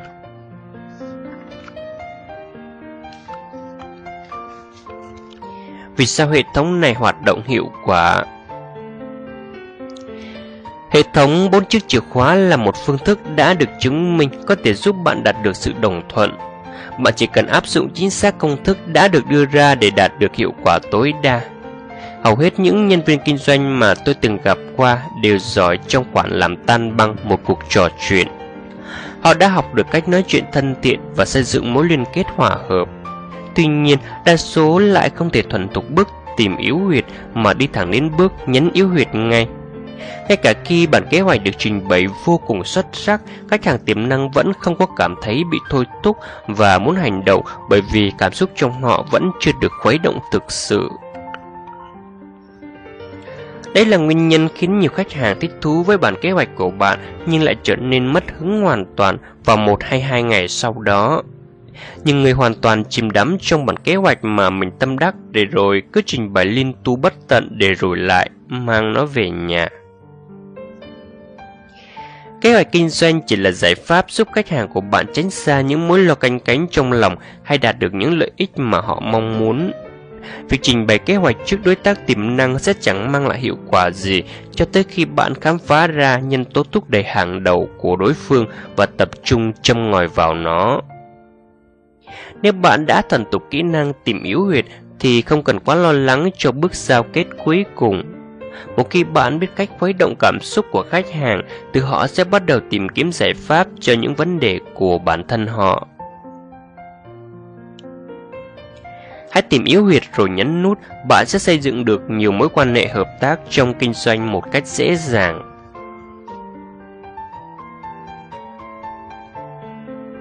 Phần 3 6 kỹ năng chiến lược để có phần trình bày ấn tượng 6 kỹ năng trình bày chiến lược Sau đây là 6 kỹ năng vô cùng hiệu quả và tinh tế giúp tăng sức mạnh cho phần trình bày của bạn. Kỹ năng 1. Tạo cầu nối Tạo cầu nối là phương pháp duy trì sự trôi chảy và liên tục của cuộc hội thoại, tránh tình huống bạn nói quá nhiều trong khi khách hàng tiềm năng nói quá ít. Chẳng có gì bực mình hơn việc cất công nghĩ ra một câu hỏi mở với nội dung xuất sắc nhưng lại nhận được câu trả lời ngắn ngủn. Chuyện có thật Su đã hâm nóng cuộc trò chuyện lạnh lẽo như thế nào? Su là một nhà phân phối đang cố gắng thiết lập mối quan hệ với khách hàng tiềm năng của mình là Fritz. Fritz làm ở công ty máy tính và đã đồng ý gặp Su trong giờ ăn trưa. Ấn tượng ban đầu của cô về Fritz là anh ta trông có vẻ kiệm lời, không phải dạng dễ bắt chuyện. Điều này khiến Su khá nản lòng. Su Điều gì đã mang anh đến với công việc này vậy, Fred? Fred Tôi thích máy tính từ lâu rồi. Lúc này, Su không có nhiều thông tin để tiếp tục thảo luận nên cô buộc phải đặt ra một câu hỏi mở khác. Su Trong suốt quá trình kinh doanh máy tính, điều gì khiến anh thích nhất? Rich Nó luôn thay đổi. Một lần nữa, câu trả lời ngắn gọn buộc Su phải nghĩ ra một câu hỏi mở khác nhằm cái miệng con hến này. Vấn đề là cho dù Su có liên tục đặt ra các câu hỏi mở thì cuộc nói chuyện vẫn sẽ trở thành cuộc tra khảo mà ở đó Su thủ vai cảnh sát trưởng. Đối với những khách hàng tiềm năng có thói quen trả lời ngắn gọn, cách xử trí tốt nhất là xây cầu nối, khiến những người này tiếp tục chia sẻ. Cầu nối vững chắc bao gồm Nghĩa là Ví dụ như là Rồi sau đó Do vậy rồi bạn... Như vậy tức là... Sau khi đặt câu hỏi có tính cầu nối, bạn cần im lặng để lắng nghe. May mắn thay Su đã học được cách sử dụng cầu nối và đây là cuộc trò chuyện thực sự giữa cô với Fritz. Su Điều gì đã mang anh đến với công việc này vậy Fritz? Fritz Tôi thích máy tính từ lâu rồi. Su Nghĩa là... Fritz Nghĩa là tôi thích lắp đặt hệ thống mạng lưới cho các công ty cỡ vừa và lớn. Su. Tức là... Công việc của tôi là cải thiện tính hiệu quả chung của một công ty bằng cách tạo ra các phần mềm khiến công việc của họ trở nên dễ dàng hơn. Su. Ví dụ như? Rich Ừ thì hôm qua tôi mới lắp đặt một hệ thống cho công ty đang gặp vấn đề kế toán nghiêm trọng. Họ gọi cho tôi rồi. Trong trường hợp này, Su không chỉ thành công trong việc xử lý một kiểu người khó nhằn mà cô còn giữ cho mình giọng điệu bình thản, nghe không giống như một điều tra viên. Hơn thế nữa, cô không nói quá nhiều. Cô thu nhận được rất nhiều thông tin giá trị về Fritz trong khi anh nói về bản thân mình, tức là chủ đề hấp dẫn hàng đầu đối với nhiều người. Để áp dụng kỹ năng tạo cầu nối cần thực hiện 3 động tác sau. 1 ngã người về phía trước, lòng bàn tay hướng về phía đối phương. 2. Kéo dài từ cuối cùng của câu hỏi cầu nối. 3. Ngả người về phía sau và giữ im lặng.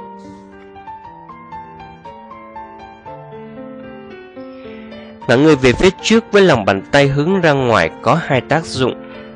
Thứ nhất, động tác này ngụ ý rằng bạn không nguy hiểm. Thứ hai, nó chuyển giao quyền kiểm soát. Người kiểm soát biết rằng, khiến người nghe biết rằng đến lượt anh ta nói chuyện. Hành động kéo dài âm cuối cùng một cách nhẹ nhàng câu cầu nối biến nó thành câu hỏi gợi ý. Ngược lại, nếu không kéo dài thì nó sẽ nghe như câu khẳng định. Ví dụ, Fritz Công ty có thể vận hành hiệu quả hơn. Su Nghĩa là tức là kéo dài từ cuối một cách nhẹ nhàng. Fritz nghĩa là làm cho cuộc sống của mọi người trở nên dễ dàng hơn và họ có thể phục vụ khách hàng tốt hơn. Thật ra mà nói, phần lớn các công ty không có một hệ thống tốt và... Nếu không kéo dài âm cuối của câu cầu nối, bạn sẽ khiến câu đó nghe như lời khẳng định hay ý kiến, hoặc thậm chí còn mang vẻ kinh thường. Sau khi bạn đã sử dụng cầu nối, hãy giữ im lặng. Kiềm chế mong muốn thêm thắt ý kiến vào hay nói xen vào trong khoảng thời gian vận dụng phương pháp tạo cầu nối. Hãy mở lòng bàn tay và gợi ý giúp khách hàng hoặc đối tác có cơ hội nói càng nhiều càng tốt.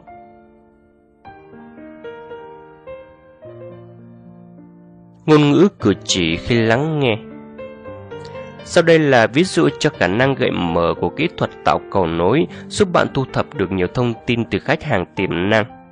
Khi đã trao quyền kiểm soát cuộc nói chuyện cho đối phương, bạn nên ngả người về phía sau, tay chống cằm trong tư thế đánh giá. dáng điệu này sẽ động viên đối phương tiếp tục nói, chỉ cần là bạn vẫn giữ tư thế ngả người về phía sau. Một khách hàng tiềm năng của bạn chọn tự do tài chính là ưu tiên số 1. Bạn Ưu tiên số 1 của anh là gì? Khách hàng Tự do tài chính Bạn Lý do nào khiến anh chọn ưu tiên như vậy? Khách hàng Đối với tôi, việc có tiền để làm tất cả những gì tôi muốn rất quan trọng. Bạn ngả người về phía trước, lòng bàn tay hướng ra ngoài. Nghĩa là... Khách hàng Nghĩa là đủ tiền cho lũ trẻ học ở trường tốt và sống thoải mái. Bạn ngả người về phía trước lòng bàn tay hướng ra ngoài. Thoải mái theo nghĩa nào? Khách hàng là đủ tiền để có những chuyến nghỉ dưỡng đắt tiền, xe đẹp hoặc thỉnh thoảng mua các món đồ xa xỉ. Bạn Ví dụ như Khách hàng Ví dụ như nếu tôi muốn đi du lịch, tôi mong muốn có đủ tài chính để đi mà không cần phải tính toán quá nhiều. Như hai câu cầu nối nghĩa là và ví dụ, khách hàng đã nói về điều anh ta nghĩ, cảm thấy và tin tưởng. Quan trọng là bạn không cần phải nói suốt cuộc hội thoại. Xét về mặt công dụng, câu cầu nối có chức năng tương tự với các câu hỏi mở nhưng có hiệu quả hơn nhiều trong trường hợp đối phương là người kiệm lời, ít nói, có thói quen nghe, có thói quen trả lời nhát gừng hoặc ngắn gọn quá mức. Khi mới sử dụng câu cầu nối, có thể bạn sẽ cảm thấy không quen, đặc biệt trong trường hợp bạn là người có thói quen nói nhiều, nhưng đây là phương pháp hiệu quả để khuyến khích những người ít nói. Việc sử dụng câu cầu nối giúp phần trình bày trở nên thú vị hơn và trao cho bạn quyền kiểm soát sự im lặng. Kỹ năng 2. Phương pháp gật đầu Nhiều người không công nhận động tác gật đầu là công cụ thuyết phục hiệu quả. Động tác này được sử dụng rộng rãi ở nhiều quốc gia với ý nghĩa biểu lộ sự đồng thuận và có nguồn gốc từ động tác hạ thấp thân mình để cúi chào nhằm gửi đi thông điệp. Khi tôi cúi chào nghĩa là tôi chấp nhận thuận theo mọi ước muốn của bạn. Có hai cách để sử dụng phương pháp gật đầu một cách hiệu quả. Vì ngôn ngữ cơ thể là tấm gương phản chiếu cảm xúc nội tâm ra bên ngoài, nên nếu bạn cảm thấy tích cực, đầu bạn sẽ gật gù khi bạn nói. Mặt khác, trong những trường hợp bạn đang ở trạng thái bình thường, chỉ cần bạn có ý gật đầu, bạn cũng sẽ nhận được luồng cảm xúc tích cực. Nói cách khác, cảm xúc tích cực khiến đầu bạn gật gù và ngược lại, gật đầu cũng có thể mang lại cảm xúc tích cực cho bạn. Bạn cảm thấy tích cực, bạn gật đầu. Bạn gật đầu, bạn sẽ cảm thấy tích cực. Động tác này cũng có tính lan truyền rất cao. Nếu tôi gật đầu với bạn thì bạn cũng sẽ xu hướng gật đầu đáp lại ngay cả khi bạn không đồng ý với điều tôi đang nói. Đây chính là công cụ xuất sắc để đạt được sự đồng thuận và hợp tác. Tiếp đó, hãy kết thúc mỗi câu nói bằng câu khẳng định như Phải không? Bạn cũng nghĩ vậy nhỉ? Như thế không đúng sao? Công bằng nhỉ? Khi người nói và người nghe đều cùng gật đầu, người nghe sẽ cảm nhận được cảm xúc tích cực. Điều này làm tăng khả năng đồng thuận và giúp đưa cuộc đối thoại đến với kết quả tốt đẹp. Bạn có thể dễ dàng áp dụng động tác gật đầu như sau. Khi bạn đặt ra một câu hỏi mở hoặc sử dụng câu cầu nối và người nghe đã trả lời, bạn hãy chủ động gật đầu suốt quá trình người đó nói. Khi người đó nói xong, bạn tiếp tục gật đầu nhẹ thêm 5 lần nữa với tốc độ một cái giật trên một giây. Thông thường, cứ hễ bạn đếm 4 thì đối phương sẽ bắt đầu nói lại và đưa ra thêm thông tin. Chỉ cần bạn ngả người về phía sau và đặt bàn tay lên cằm, bạn sẽ không cần chịu áp lực. Tôi cần phải nói điều gì đó. Bằng cách này, cuộc trò chuyện của bạn sẽ không trở thành buổi hỏi cung. Trong suốt quá trình lắng nghe, hãy đặt một tay lên cằm và gõ nhẹ các ngón tay. Các nghiên cứu cho thấy động tác này khuyến khích đối phương tiếp tục nói lâu hơn. Kỹ năng 3. Khuyến khích nhẹ nhàng Khi đối phương đang nói, khuyến khích anh ta tiếp tục nói bằng cách dùng những lời động viên nhẹ nhàng như Tôi hiểu mà. Vậy à? Thật sao? Nói tôi nghe thêm đi. Lượng thông tin đối phương đưa ra có thể tăng lên gấp đôi nhờ những động viên ngắn gọn này. Những câu khuyến khích ngắn gọn kết hợp với phương pháp gật đầu và câu tạo cầu nối là công cụ hiệu quả nhất bạn có thể áp dụng để cuộc trò chuyện diễn ra trôi chảy. Kỹ năng 3. Khuyến khích nhẹ nhàng khi đối phương đang nói, khuyến khích anh ta tiếp tục nói bằng cách dùng những lời động viên nhẹ nhàng như Tôi hiểu mà. Vậy à, thật sao? Nói tôi nghe thêm đi. Lượng thông tin đối phương đưa ra có thể tăng lên gấp đôi nhờ những lời động viên ngắn gọn này. Những câu khuyến khích ngắn gọn kết hợp với phương pháp gật đầu và tạo câu cầu nối là công cụ hiệu quả nhất bạn có thể áp dụng để cuộc trò chuyện diễn ra trôi chảy. Kỹ năng 4. Cách duy trì giao tiếp bằng ánh mắt Các nghiên cứu chỉ ra rằng trong số các thông tin được lưu lại trong não xuyên suốt cuộc hội thoại trực tiếp, 87% đến từ mắt, 9% từ tai và 4% từ các giác quan khác. Ví dụ, Nếu khách hàng tiềm năng vừa nhìn vào phần trình bày trực quan và vừa nghe bạn nói thì anh ta chỉ tiếp thu được 9% thông điệp của bạn. Trong trường hợp thông điệp không liên quan trực tiếp đến điều anh ta đang nhìn thấy. Giả sử bạn vẽ hình một căn nhà khi nói về đề tài du lịch, khách hàng chỉ nhìn thấy căn nhà chứ sẽ không nắm bắt được những lời bạn nói. Trong trường hợp thông điệp liên quan đến phần trình bày trực quan, anh ta sẽ thấm được 25% đến 30% điều bạn nói. Nhưng đó là nhờ anh ta theo dõi phần trình bày trực quan chứ không phải là vì anh ta nhìn trực tiếp vào bạn. Để duy trì tối đa sự chú ý của khách hàng, hãy kiểm soát ánh mắt, sử dụng bút chỉ và chỉ vào phần trình bày, đồng thời diễn giải lại điều khách hàng đang nhìn thấy. Tiếp đó, nhấc cây bút ra khỏi phần trình bày trực quan rồi giữ bút trong không trung. Ngay tại khoảng không gian giữa mắt bạn và mắt khách hàng, liên tục gật đầu nhẹ trong khi nói. Giữ đầu của cây bút ngang tầm mắt và nhìn thẳng vào mắt khách hàng, chỉ hướng đầu bút vào những nơi bạn đang nhìn. Động tác này mang lại kết quả kỳ diệu vì nó giúp bạn định hướng sự chú ý của khách hàng lên khiến anh ta nhìn vào mắt bạn.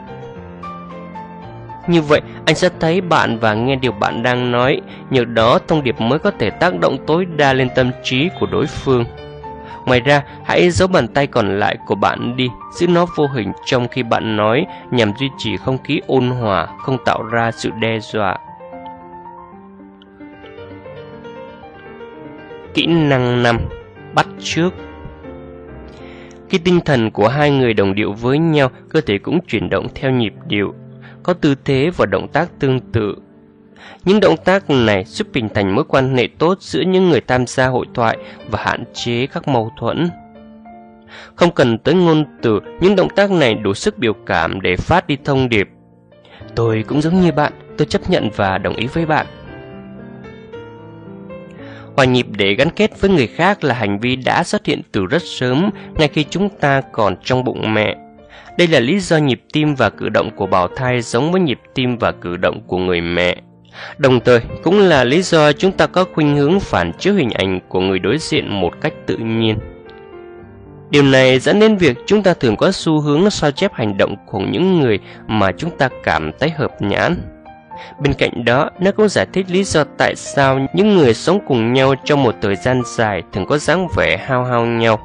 Cả hai có thể cùng mua một chút cún và chút cún này trông cũng giống y chang hai người chủ của nó.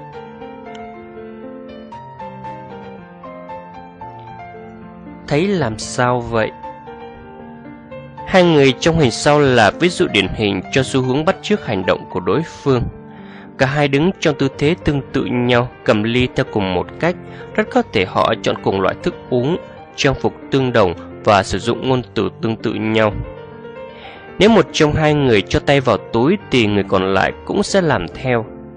Nếu người này chuyển trọng tâm từ chân này sang chân kia thì người kia cũng làm thế. Miễn là hai người còn đồng thuận với nhau và mối quan hệ vẫn còn tốt đẹp thì xu hướng bắt chước này sẽ còn tiếp diễn. Hành vi bắt chước một người sẽ khiến người đó cảm thấy dễ chịu. Đây là công cụ hiệu quả để xây dựng các mối quan hệ.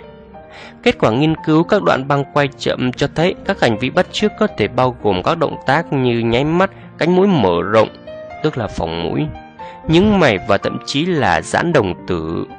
Đây là những phát hiện đáng chú ý vì rất khó để có ý giả mạo các cử chỉ nhỏ nhặt như vậy. Tạo bầu không khí tích cực Bắt chước ngôn ngữ, cử chỉ và cách nói chuyện của người đối diện là cách xây dựng mối quan hệ hiệu quả và nhanh chóng. Khi mới gặp, bạn nên bắt chước tư thế ngồi, điệu bộ, dáng vẻ, động tác, cử chỉ, biểu cảm và cao độ giọng nói của đối phương.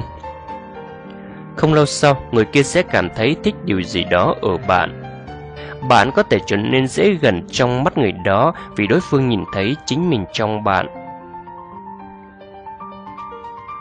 Lưu ý nhỏ Đừng sử dụng kỹ thuật này quá sớm trong lần đầu gặp mặt. Nhiều người đã biết chiến lược này từ khi cuốn Body Language, tức là ngôn ngữ cơ thể, ra đời. Hơn 100 triệu người đã xem chuỗi chương trình truyền hình và phim huấn luyện kèm theo nó. Do vậy, hãy chờ vài phút trước khi bắt trước để tạo cảm giác thân thiện và gần gũi với đối phương. Khác biệt trong kỹ thuật bắt trước giữa nam và nữ Não của nam và nữ được lập trình để biểu lộ cảm xúc theo những cách khác nhau. Chị em thường sử dụng nét mặt còn đàn ông dựa vào chuyển động cơ thể và tư thế Thông thường, một người phụ nữ sẽ dùng trung bình 6 biểu cảm gương mặt trong vòng 10 giây lắng nghe để ghi nhận những gì đã nghe được và phản hồi. Khuôn mặt cô ấy sẽ có xu hướng bắt chước những cảm xúc người nói đã bộc lộ. Từ góc nhìn của người quan sát, cảnh này trông có vẻ như cả hai người phụ nữ đang trải qua cùng một vấn đề. Phụ nữ nhận biết ý nghĩa của điều đang được nói đến thông qua âm vực và ngôn ngữ cử chỉ của người đó. Sau đó họ cho thấy sự thấu hiểu của mình bằng cách đáp lại những cảm xúc đó trên gương mặt. Đây chính là điều cánh đàn ông nên làm để thu hút sự chú ý của chị em và khiến phụ nữ muốn lắng nghe hơn. Đa phần đàn ông hay ngại sử dụng biểu cảm gương mặt để phản hồi nên thường bỏ lỡ hiệu quả của kỹ thuật này. Một số anh chị chia sẻ, cô ấy sẽ nghĩ tôi bị gì mất nhưng nghiên cứu cho thấy khi người đàn ông bắt chước cảm xúc của người phụ nữ đối diện, cô ấy sẽ cho rằng anh ta là người thông minh, thú vị và hấp dẫn. Do nhu cầu tiến hóa nhằm tránh nguy cơ bị tấn công, đàn ông thường có xu hướng kiềm chế cảm xúc ở nơi công cộng. Vì thế, đa số đàn ông trông y như tượng khi lắng nghe. Tất nhiên, đây chỉ là sự cường địa hóa trạng thái của đàn ông khi lắng nghe. Nhưng khi nhìn nhận sự thật một cách hài hước như thế này, vấn đề sẽ trở nên sáng tỏ, dễ hiểu hơn. Mặt nạ vô cảm cho phép đàn ông cảm thấy bản thân kiểm soát được tình hình, chứ điều đó không có nghĩa rằng đàn ông không có khả năng cảm nhận. Kết quả quét não đã vén bức màn bí mật này khi cho thấy đàn ông cũng trải qua các cung bậc cảm xúc mạnh mẽ như phụ nữ nhưng thường tránh để lộ những cảm xúc này tại nơi công cộng. Điểm mấu chốt để bắt chước hành vi của đàn ông chính là hiểu được anh ta sử dụng cơ thể để thể hiện thái độ thay cho khuôn mặt. Hầu hết phụ nữ thường cảm thấy khó khăn khi bắt chước một người đàn ông không biểu cảm. Nhưng đây là việc phụ nữ nên tự tập luyện, vì nếu bạn có thể giảm bớt biểu tượng gương mặt thì bạn sẽ không tỏ ra quá phấn khích hoặc bị quá tải về mặt cảm xúc. Những phụ nữ biết cách giữ nét mặt nghiêm nghị khi lắng nghe thường được đàn ông đánh giá là thông minh, sắc sảo và khôn ngoan. Kỹ năng 6. Tạo nhịp điệu Cách nhấn nhá trọng âm, ngữ điệu uyển chuyển và tốc độ nói chuyện cũng là một phần không thể thiếu trong quá trình bắt chước nhằm gia tăng sự đồng thuận và tạo tiền đề tốt cho mối quan hệ. Hành động này giúp bạn bắt nhịp với đối phương. Nhìn từ ngoài vào, hai người có cùng nhịp điệu trông sẽ giống như đang cùng hòa vào một điệu hát. Cảnh tượng này thường thấy là một người bắt nhịp bằng tay, trong khi người nghe khéo léo tương tác thông qua động tác gật đầu.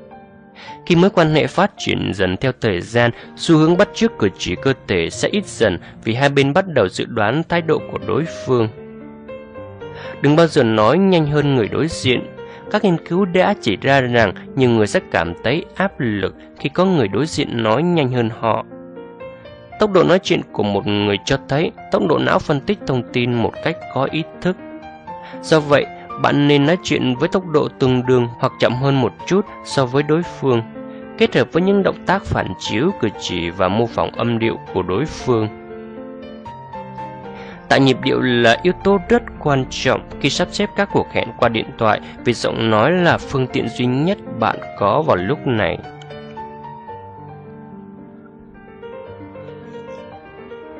Phần 4 6 phương pháp đặc biệt hiệu quả trong việc tạo ấn tượng tốt. 6 phương pháp tạo ấn tượng tốt. Chắc hẳn bà ngoại đã dạy bạn rằng, Cháu chẳng có thêm được cơ hội nào để thay đổi ấn tượng ban đầu. Ngoại chẳng cần máy móc phức tạp cũng có thể biết rằng người khác hình thành 90% suy nghĩ của họ về bạn trong khoảng 4 phút hai bên gặp nhau lần đầu. Người ta sẽ liệt kê danh sách đánh giá bạn với ít nhất 25 mục như tuổi, thu nhập, học thức, địa vị, mức độ thân thiện và đáng tin cậy. Thậm chí người đó còn có thể quyết định sẽ cho bạn mượn bao nhiêu tiền mà không cần bất cứ điều khoản bảo đảm nào chỉ dựa vào 4 phút đầu tiên này. May mắn thay, có tới tận 4 thứ bạn có thể tự kiểm soát mình nhằm tạo ấn tượng tốt trong lần đầu gặp mặt. đó là cái bắt tay, nụ cười, cách ăn mặc và không gian cá nhân. Phương pháp 1 Lực của bàn tay Một trong những tín hiệu ngôn ngữ cơ thể quyền năng nhất nhưng lại ít được chú ý đến nhất là cách sử dụng bàn tay. Khi được sử dụng đúng cách, lực của bàn tay có thể nâng địa vị và quyền lực của bạn lên một cách thầm lặng và kín đáo. Có ba động tác chính của bàn tay, tay ngửa, tay sắp và tay chỉ trỏ. Sự khác nhau về quyền lực gắn với mỗi kiểu được thể hiện thông qua ví dụ sau. Bạn yêu cầu người nào đó di chuyển sang một vị trí khác trong phòng. Giả dụ bạn dùng cùng một tông giọng, một kiểu ngôn ngữ với cùng một biểu cảm gương mặt. Khác biệt duy nhất trong trường hợp là kiểu đưa tay. Tay ngửa Động tác không có tính đe dọa, người được yêu cầu rời đi sẽ không cảm thấy bị đe dọa. Đây là động tác được dùng từ thời kỳ đồ đá nhằm thể hiện rằng người đưa tay không cầm bất cứ vũ khí nào. Khi bàn tay úp, bạn ngay lập tức truyền đi thông điệp thể hiện sự thống trị. Người bị yêu cầu sẽ có cảm giác như bạn vừa ra lệnh và nảy sinh đối kháng. Đặc biệt trong trường hợp người này cho rằng bạn không có quyền hung hăng đến vậy. Khi thuyết trình, nếu liên tục sử dụng tay sấp, nhiều khả năng bạn sẽ vấp phải sự từ chối từ khán giả. Khi sử dụng ngón tay trỏ, ngón trỏ được đưa ra và trở thành cây gậy mang tính tượng trưng, thường được dùng để đàn áp người nghe vào thế quy phục. Đây là một trong những động tác gây khó chịu nhất, đặc biệt trong trường hợp diễn giả sử dụng động tác này để bắt nhịp cho ngôn ngữ của họ. Nghiên cứu về tay sấp và tay chỉ trỏ cho thấy người nghe đánh giá những diễn giả sử dụng động tác này là hung hăng, dữ dội, tự phụ và kiêu căng. Khán giả cũng ít khi nhớ được điều mà những diễn giả này trình bày. Lý do là người nghe chịu ảnh hưởng của cảm xúc nên bận đánh giá phê phán thái độ của diễn giả thay vì tập trung lắng nghe thông tin. Nếu bạn nhận ra bạn có thói quen chỉ tay thì bạn nên luyện động tác tay ngửa và tay sấp để thay đổi thói quen này. Rồi bạn sẽ thấy sự kết hợp của hai động tác này có khả năng khiến cho không khí trở nên dễ chịu và thư giãn hơn, thông qua đó có tác động tích cực lên khán giả. Các bạn đang lắng nghe tác phẩm Câu hỏi là câu trả lời do Lê Vương, câu lạc bộ đọc sách thuê Tân Khởi Phát thực hiện. Phương pháp 2 Bắt tay Bắt tay là động tác có nguồn gốc từ thời kỳ đồ đá.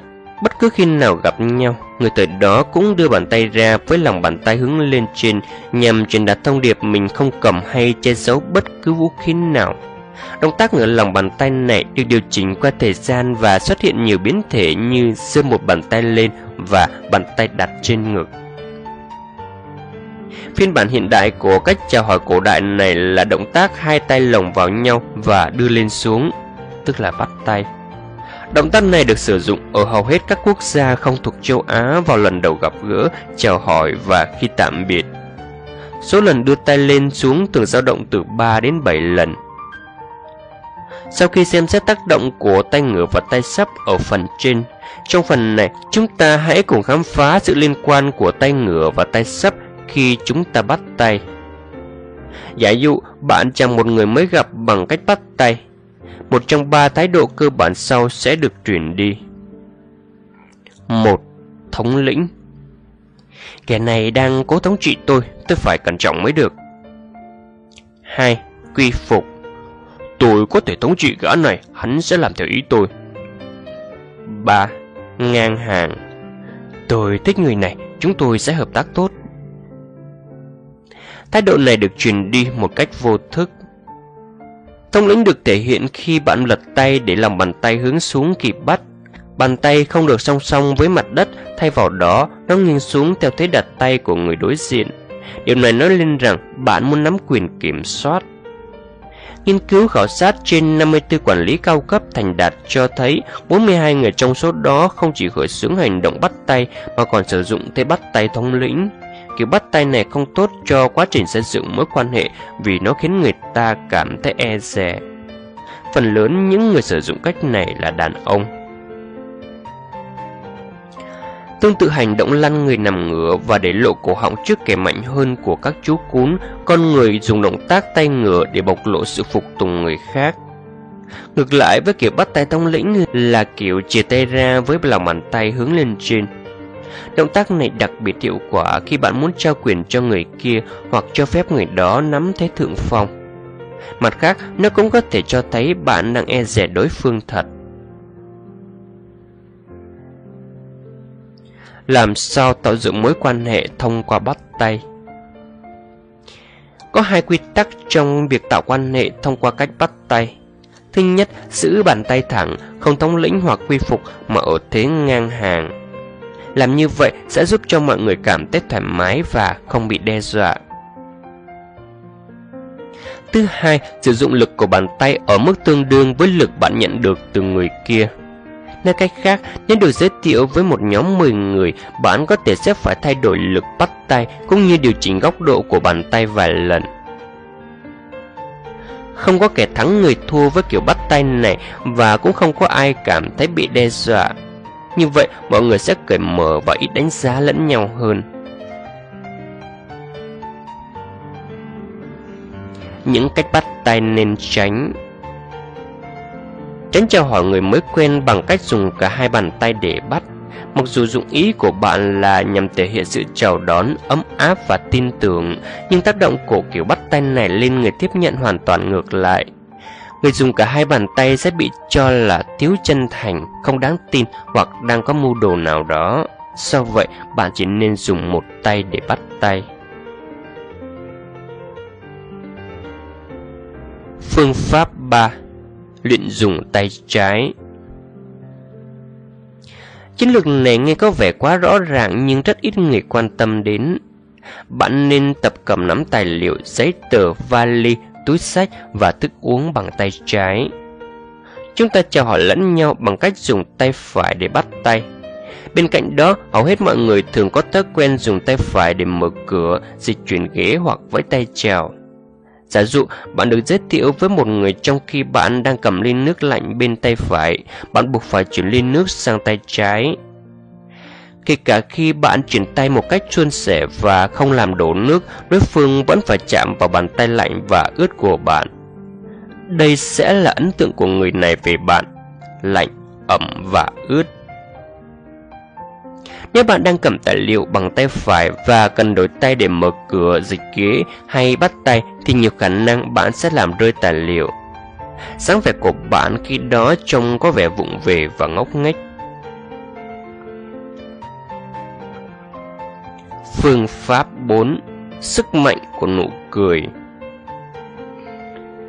Con người là động vật trên cạn duy nhất không cắn người đối diện khi thu môi về phía sau và để lộ răng. Cười có nguồn gốc từ động tác nhượng bộ và cũng được sử dụng bởi khỉ cũng như tinh tinh nhằm thể hiện thái độ ôn hòa. Nghiên cứu của chúng tôi về động tác này đã chỉ ra rằng bạn càng cười nhiều thì mọi người càng có xu hướng đứng gần bạn, duy trì tiếp xúc bằng mắt với bạn lâu hơn. Khả năng người khác chạm vào bạn cũng nhiều hơn và khoảng thời gian họ muốn ở bên cạnh bạn cũng dài hơn. Nói cách khác, mỉm cười là hành vi vô cùng thích hợp trong cả lĩnh vực kinh doanh lẫn đời sống riêng tư vì nó khiến mọi người thấy rằng bạn không phải mối đe dọa với họ. Phương pháp 5 Tôn trọng không gian riêng Ai cũng có một khoảng không gian cá nhân Bán kính của khoảng không gian này phụ thuộc vào mật độ dân số và nền văn hóa Ví dụ, người được nuôi dạy ở các gia đình trung lưu thuộc các thành phố nói tiếng Anh có khoảng không gian khoảng 46cm. Đây là lý do những người này thường đứng cách nhau khoảng 1 mét trong những buổi tiệc giao lưu hay trong các tình huống không tiềm ẩn sự nguy hiểm. Ở nhiều vùng của châu Âu, Địa Trung Hải và Nam Mỹ, nhu cầu về không gian cá nhân của dân bản địa chỉ vỏn vẹn 30cm, nghĩa là người ở đây đứng gần nhau hơn so với người Tây Âu. Sự khác biệt này có thể khiến những người này bị đánh giá là có ý muốn tấn công người khác khi di chuyển sang các thành phố nói tiếng Anh.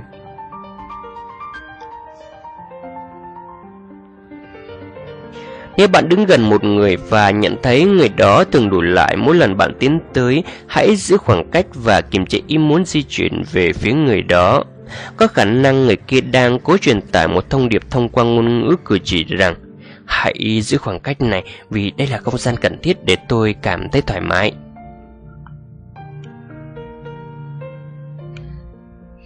Vấn đề va chạm những nền văn hóa ở các nước không nói tiếng Anh thường dùng xúc giác, sửa mó để giao tiếp và điều này càng làm giao tiếp đa văn hóa thêm phức tạp. Chiến lược giải quyết trường hợp này rất đơn giản, bắt chước số lần đối phương chạm vào bạn. Nếu người kia không chạm vào bạn thì bạn cũng nên để người ấy yên. Ngược lại, nếu đối phương, ví dụ như đây là người Ý hoặc là người Pháp, liên tục chạm vào bạn thì bạn nên đáp trả. Phòng trường hợp người này cho rằng bạn không ưa thích họ.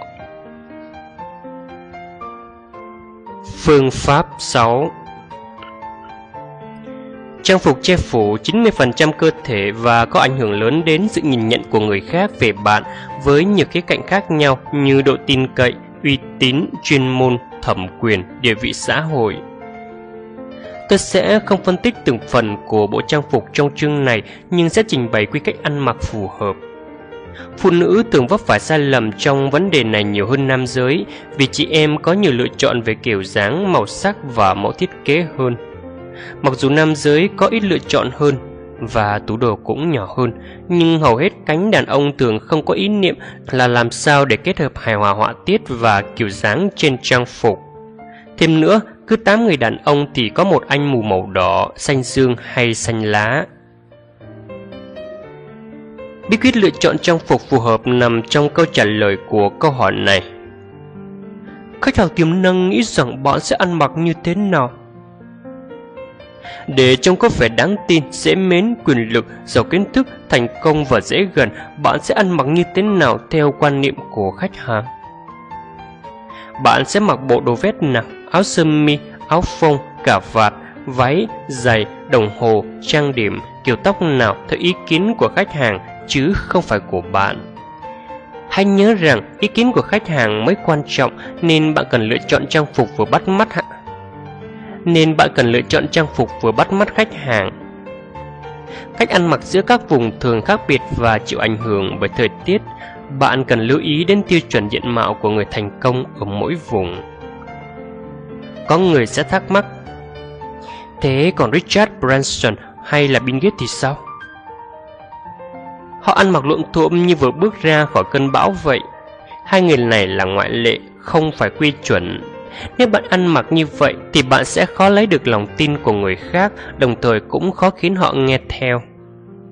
Khi xem xét đến những thủ lĩnh và doanh nhân thành công nhất thế giới, bạn sẽ thấy rằng có một tiêu chuẩn trang phục nhất định và đó cũng là cách mô phỏng an toàn nhất dành cho bạn.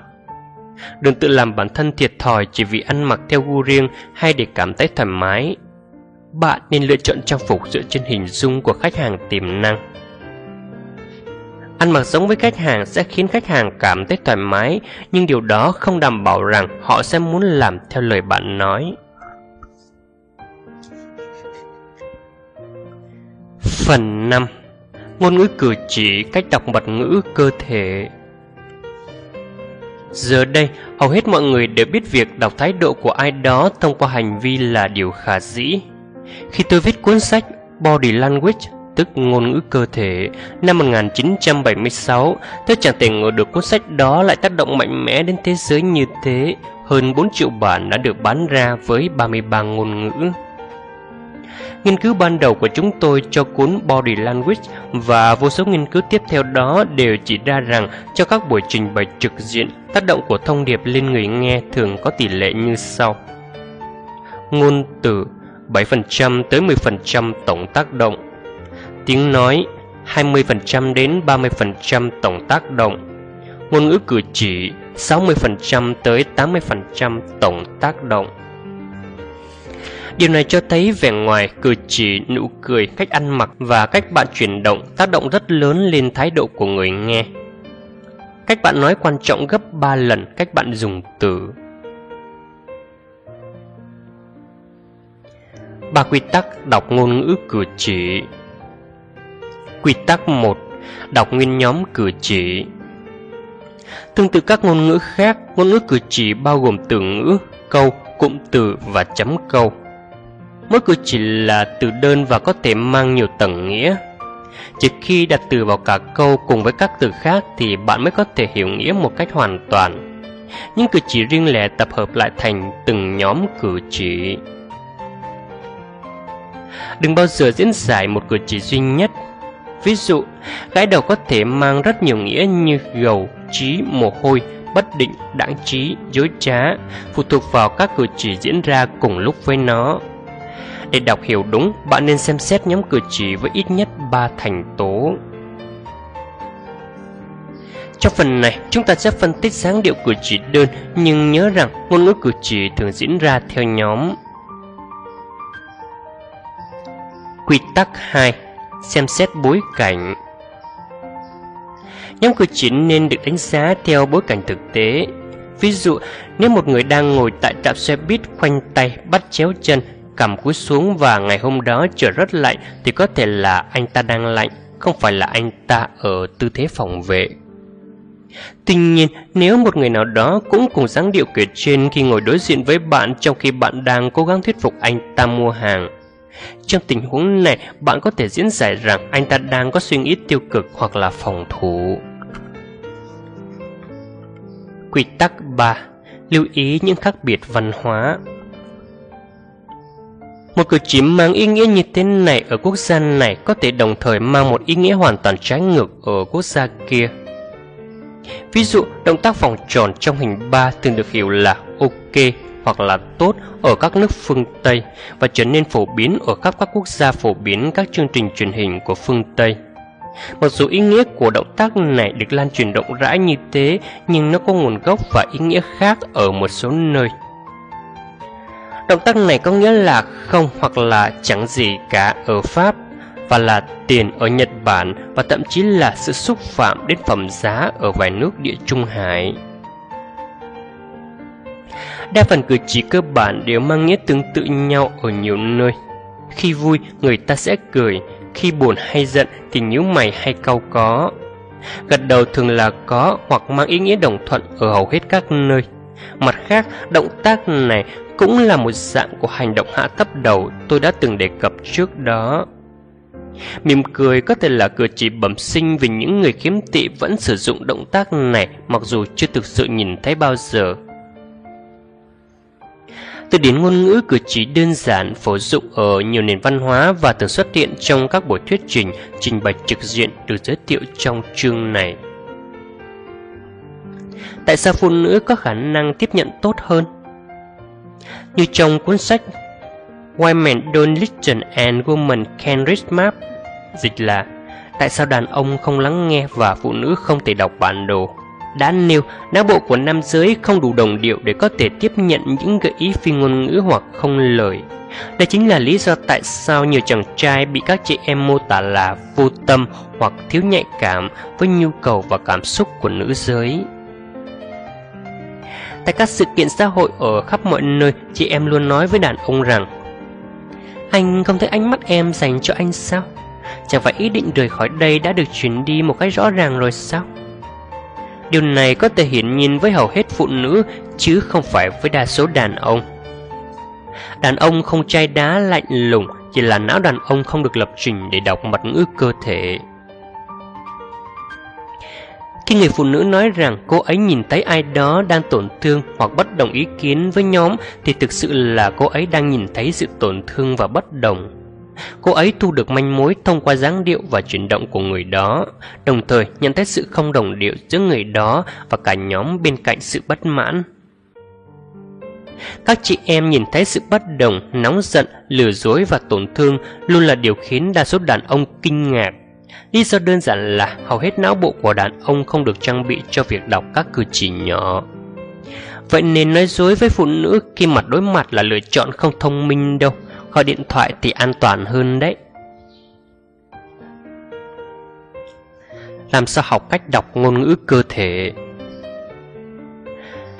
Dành 15 phút mỗi ngày cho việc học và đọc cử chỉ của người khác cũng như để nhận thức được cử chỉ của chính bạn. Địa điểm lý tưởng cho việc này là bất kỳ nơi nào thường diễn ra nhiều cuộc gặp gỡ và tương tác giữa người với người. Sân bay là nơi đặc biệt tốt để quan sát toàn bộ cử chỉ của con người và khi đến đây, mọi người thường có xu hướng thể hiện ra ngoài sự háo hức, giận dữ, buồn bã, vui vẻ, mất kiên nhẫn và nhiều trạng thái cảm xúc khác thông qua dáng điệu cử chỉ. Các sự kiện xã hội, cuộc gặp gỡ kinh doanh và tiệc tùng là mảnh đất mỏng mỡ giúp bạn học ngôn ngữ cử chỉ. Xem truyền hình cũng là cách học hay. Vặn nhỏ âm lượng và cố gắng đoán xem chuyện gì đang diễn ra bằng cách nhìn hình ảnh. Thỉnh thoảng vặn to âm lượng để kiểm tra xem khả năng đọc giao tiếp vì ngôn ngữ của bạn chính xác đến đâu. Chẳng bao lâu bạn có thể xem hết chương trình không có âm thanh mà vẫn hiểu chuyện gì đang xảy ra. Hãy quay phim phần trình bày của bạn, tắt tiếng rồi phát lại, sau đó nhờ bạn bè đánh giá. Hướng dẫn cách hiểu ngôn ngữ cơ thể nhanh chóng. Sau đây là những tín hiệu ngôn ngữ cơ thể thường gặp nhất khi bạn thực hành phần thuyết trình. Khoanh tay Khoanh tay trước ngực cho thấy thái độ xa cách, khép kín. Đây là cử chỉ bẩm sinh và có 70% người bắt chéo tay trái qua tay phải. Rất khó để khiến cơ thể tự động làm ngược lại. Mục đích có vẻ là nhằm bảo vệ tim và phổi khỏi bị tấn công. Nhiều loại linh trưởng cũng sử dụng động tác này vì lý do tương tự. Nghiên cứu chỉ ra rằng những khán giả sử dụng tư thế này khi nghe diễn văn khả năng nhớ lại những gì đã nghe thường ít hơn những người có tư thế mở đến 38%. Khi được phỏng vấn về phần trình bày của diễn giả, những người khoanh tay có xu hướng sử dụng các câu trả lời ngắn, ít giao tiếp bằng mắt, ngả về sau nhiều hơn và đánh giá nghiêm khắc hơn những người không khoanh tay. Khoanh tay có thể được thực hiện với một số động tác ý nhị hơn như khoanh một tay, hai bàn tay nắm lấy nhau. Tư thế này có thể bắt nguồn từ việc cha mẹ hay nắm tay bạn khi bạn cảm thấy lo lắng. Mục đích của động tác cầm bóp, ly hoặc tài liệu bằng cả hai bàn tay là nhằm tạo cảm giác an toàn khi đặt tay ở mặt trước của cơ thể. Dùng tay này sẽ mân mê nhẫn, nghịch đồng hồ hay khi mang xét trên tay kia cũng có tác dụng tương tự. Các bạn đang lắng nghe tác phẩm Câu hỏi là câu trả lời do Lê Vương, câu lạc bộ đọc sách thuê Tân Khởi Phát thực hiện. Vấn đề của luật nhân quả Ví dụ, có một người đang cảm thấy tiêu cực, thủ thế, không hưởng ứng, thủ địch. Khả năng lớn là anh ta đang phát ra các tín hiệu phi ngôn ngữ bằng cách khoanh tay trước ngực. Nghiên cứu cũng cho thấy khả năng ghi nhớ của người ở tư thế khoanh tay giảm gần 40% và anh ta có thái độ phê phán hơn những người khác. Thử thí nghiệm đơn giản sau. Ngồi ngả người ra sau và khoanh chặt tay trước ngực. Bạn cảm thấy thế nào? Xe sắt, không quan tâm, không hưởng ứng. Nghiên cứu chỉ ra rằng dù bạn khoanh tay vì bất kỳ lý do gì, bạn cũng sẽ chịu sự tác động tiêu cực của tư thế này. Đây là luật nhân quả. Dù bạn không nghĩ rằng động tác khoanh tay là tín hiệu thông báo sự tiêu cực, thì người nghe cũng diễn dịch nó một cách vô thức rằng bạn là người tiêu cực hoặc khó gần. Đây chính là lý do tại sao chúng ta rất khó thuyết phục một nhóm người trong căn phòng lạnh. Nhiệt độ phòng lý tưởng để trình bày hiệu quả là 21 độ C. Một số chiến lược hữu ích 1 loại bỏ động tác khoanh tay trong phần trình bày của bạn vì động tác này khiến người nghe khó nhớ những điều bạn nói, có thái độ phê phán nhiều hơn và ít thích bạn hơn. Thay vào đó, bạn nên luyện tập các sáng điệu mở. 2. Nếu có thể, bạn nên sắp xếp loại ghế có tay vịn cho người nghe. Điều này khiến cho người nghe không khoanh tay và có nhiều hứng thú tham gia vào phần trình bày. Tránh dùng ghế không có tay và xếp quá sát vì sắp đặt như vậy sẽ khiến nhiều người có khuynh hướng khoanh tay để tránh va chạm với người kế bên. 3. Nếu khán giả đang khoanh tay, bạn có thể phá vỡ tư thế này bằng cách đề nghị khán giả giơ tay để trả lời câu hỏi, thực hiện các bài tập thể lực nhỏ, phát giấy và đề nghị họ viết ghi chú hoặc phục vụ các thức uống nóng. Tay chạm mặt. Tất cả những nhà nghiên cứu động tác tay chạm mặt đều đồng ý rằng động tác này có liên quan với các cảm xúc tiêu cực. Người phương Tây và hầu hết những người sống tại châu Âu có động tác tay chạm mặt nhiều hơn khi không nói sự thật.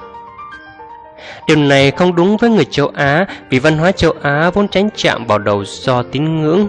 Thay vào đó, người châu Á sẽ tăng chuyển động chân khi nói dối.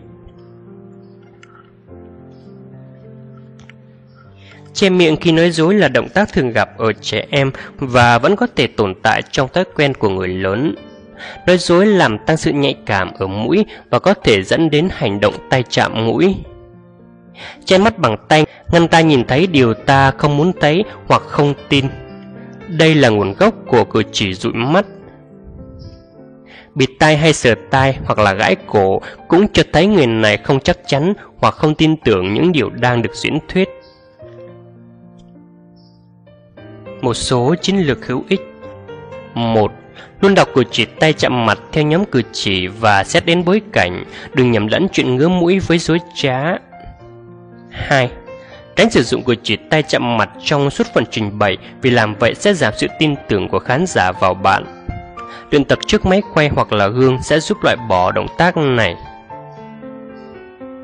3. Nếu có người sử dụng động tác này khi bạn trình bày, hãy thử những cách sau. Hình như bạn đang có câu hỏi. Bạn có thể cho tôi biết đó là gì không? Một phiên bản mạnh hơn là Ngôn ngữ cử chỉ của bạn cho tôi biết rằng bạn có câu hỏi Bạn có thể cho tôi biết đó là gì không? Cẩn thận khi dùng câu sau vì đôi khi nó khiến cho người đối diện cảm thấy bị khinh thường Thật vậy, mẫu câu này từng được dùng bởi các thẩm vấn viên chuyên nghiệp đấy Các tín hiệu cơ thể tích cực 1. Nghiêng đầu Ta nghiêng đầu khi cảm thấy thích thú với điều đang được nghe hay là nhìn thấy. Nếu khách hàng tiềm năng đang làm vậy, bạn cứ tiếp tục trình bày. Nếu đầu của anh ta thẳng, lắc lư hay là gục xuống ngực, bạn cần kêu gọi sự tập trung hoặc đổi hướng trình bày khác. 2. Tay chạm má Động tác này cho thấy khách hàng đang đánh giá tốt về phần trình bày của bạn. Tay chạm má nhưng đầu không tựa vào ngón tay. Ngón tay từng chạm vào thái dương. Trường hợp đầu tựa vào tay nghĩa là sự hứng thú đang vơi dần. 3. Ngậm mắt kiếng hoặc là ngậm bút bi, cắn môi. Đây là một trong những động tác thể hiện sự đánh giá và tưởng thấy khi một người đang suy nghĩ để đưa ra quyết định. Nó cũng được dùng để trì hoãn việc ra quyết định khi người đó cảm thấy mình có lý do chính đáng để không trả lời. 4. Tiến lại gần Chúng ta di chuyển gần lại người hoặc là vật khiến ta cảm thấy thích thú hoặc là hấp dẫn. Đừng nhầm lẫn tư thế này với tư thế khởi động vì mặc dù nhìn có vẻ giống nhau nhưng cả hai tay đều đặt trên đầu gối và anh ta trông như sắp chạy đua, chắc là đua đến cửa ra. 5. Tháp chuông Có thể hiểu cử chỉ này là sự đơn độc, thể hiện thái độ điểm đạm và tự tin. Tuy nhiên, câu hỏi là người này đang tự tin về điều gì? Tự tin rằng họ hòa hợp với bạn Tự tin về kiến thức của bản thân trước chủ đề này Có khả năng người này đã từng nghe phần trình bày này rồi Bức cảnh thực tế sẽ cho bạn câu trả lời chính xác 6. con cái nhô ra Ngón cái nhô ra khỏi túi áo khoác, túi quần hoặc là lộ ra trên ve áo, dây đeo quần áo, ý chỉ thái độ trịnh thượng, tự tin và điểm tĩnh tương tự như động tác tháp chuông. Không nên dùng tư thế này trước khán giả vì bạn có thể bị cho là hợm hĩnh hoặc là kiêu ngạo. 7. Hai tay sau đầu Được dùng chủ yếu bởi nam giới, động tác này truyền đi thông điệp. Tôi biết hết rồi, tôi có mọi câu trả lời. Tự hỏi người này một câu hỏi chẳng hạn như Tôi đoán là bạn đã biết gì đó về chủ đề này, bạn có thể chia sẻ với chúng tôi không? Nói tiếp hành động này có thể là sự hợp tác hoặc là tranh luận tùy vào bối cảnh. Các tín hiệu cơ thể tiêu cực 1. Đánh giá phê bình Đây là loại cử chỉ được sử dụng rộng rãi và tiết lộ suy nghĩ muốn phê bình của người nghe. Ngón trỏ chỉ thẳng lên và chạm gò má, cầm tựa ngón cái, ngón giữa nằm cạnh hai trên miệng. Nhưng câu hỏi kiểu như Ý kiến của bạn là gì? có thể khiến người này phát biểu và tỏ mối quan ngại. 2. Nhặt siêu vải vô hình Câu chuyện này cho thấy sự bất đồng với điều đang được nói. Người nghe sẽ nhìn vào hướng khác và nhặt những sơ vải vô hình. Từ tiếp cận họ bằng câu bạn đang thắc mắc điều gì đó phải không? 3. Kéo cổ áo Khi một người đang tức giận, bực bội hay nói dối, cảm giác ngứa ran ở cổ sẽ xuất hiện và khiến người này cảm thấy phải kéo cổ áo ra khỏi vùng cổ. Câu hỏi thích hợp là Bạn cảm thấy như thế nào về những việc này? 4. Cơn đau ở cổ Cụm từ cơn đau ở cổ mô tả một cách hoàn hảo điều đang xảy ra. Khi căng thẳng hay bực tức, người ta thường có thói quen xoa hay là vỗ vào gáy để giải tỏa cảm giác ngứa râm ran. Cảm giác này xảy ra khi có người hay là việc nào đó khiến bạn thấy phiền toái, khó chịu như có cơn đau ở cổ. 5. Chớp mắt chậm rãi Cử chỉ gây khó chịu này được dùng bởi những người nghĩ rằng bản thân tốt hơn, thông minh hơn, giàu có hơn hoặc là nhanh trí hơn bạn. Thường xuất hiện cùng động tác nhún chân lên để bản thân cao hơn. Não ngăn cản điều nó không muốn thấy bằng cách nhắm mắt lại, có thể người này đang khinh thường bạn. 6. Gác chân lên ghế Tư thế này mang ý nghĩa kết hợp Thứ nhất, người này thấy thư giãn và tự tin, đặc biệt trong trường hợp đây không phải là ghế của anh ta. Thứ hai, đây là một dạng tuyên bố lãnh thổ, anh ta đang thể hiện chủ quyền bằng cách vắt chân ngang qua ghế. Thái độ chung có thể rút ra từ tư thế này là thái độ thư thái, dừng dưng. 7. Ngồi dạng chân Tư thế này thường xuất hiện ở nam giới, gửi đi thông điệp cho thấy địa vị, ưu thế cao hơn. Lưng ghế như chiếc khiên bảo vệ cơ thể khỏi các cuộc tấn công tiềm ẩn, còn hai chân mở rộng chính là động tác kinh điển thể hiện sự thống lĩnh của nam giới. Đừng bao giờ tranh cãi với người đang ngồi ở tư thế này. Thay vào đó, hãy kêu gọi sự tham gia, hưởng ứng hoặc đề nghị người này quay ngược ghế lại. 8. Xoa tay chậm rãi Tốc độ xoa tay có thể cho thấy cảm xúc của người đó. Xoa tay nhanh, người này đang cảm thấy hào hứng với kết cục của những người liên quan. Xoa tay chậm, người này mong đợi nhận phần lợi ích cho riêng mình và kiếm được tiền từ cuộc trao đổi. Lời cuối Ngôn ngữ cử chỉ tương tự như trò chơi xếp hình Hầu hết chúng ta đều có rất nhiều mảnh ghép nhỏ nhưng chưa từng xếp đặt chúng cạnh nhau để hình thành bức tranh. Hãy luôn nhớ quy tắc số 1 của ngôn ngữ cử chỉ. Không bao giờ diễn giải cử chỉ đơn lẻ, luôn nhìn tổng thể cả nhóm cử chỉ cũng như xem xét bối cảnh của tất cả tín hiệu và sự khác biệt văn hóa. Có khả năng đọc ngôn ngữ cử chỉ chính là có khả năng nhìn thấy những điều hiển nhiên trong cuộc sống hàng ngày.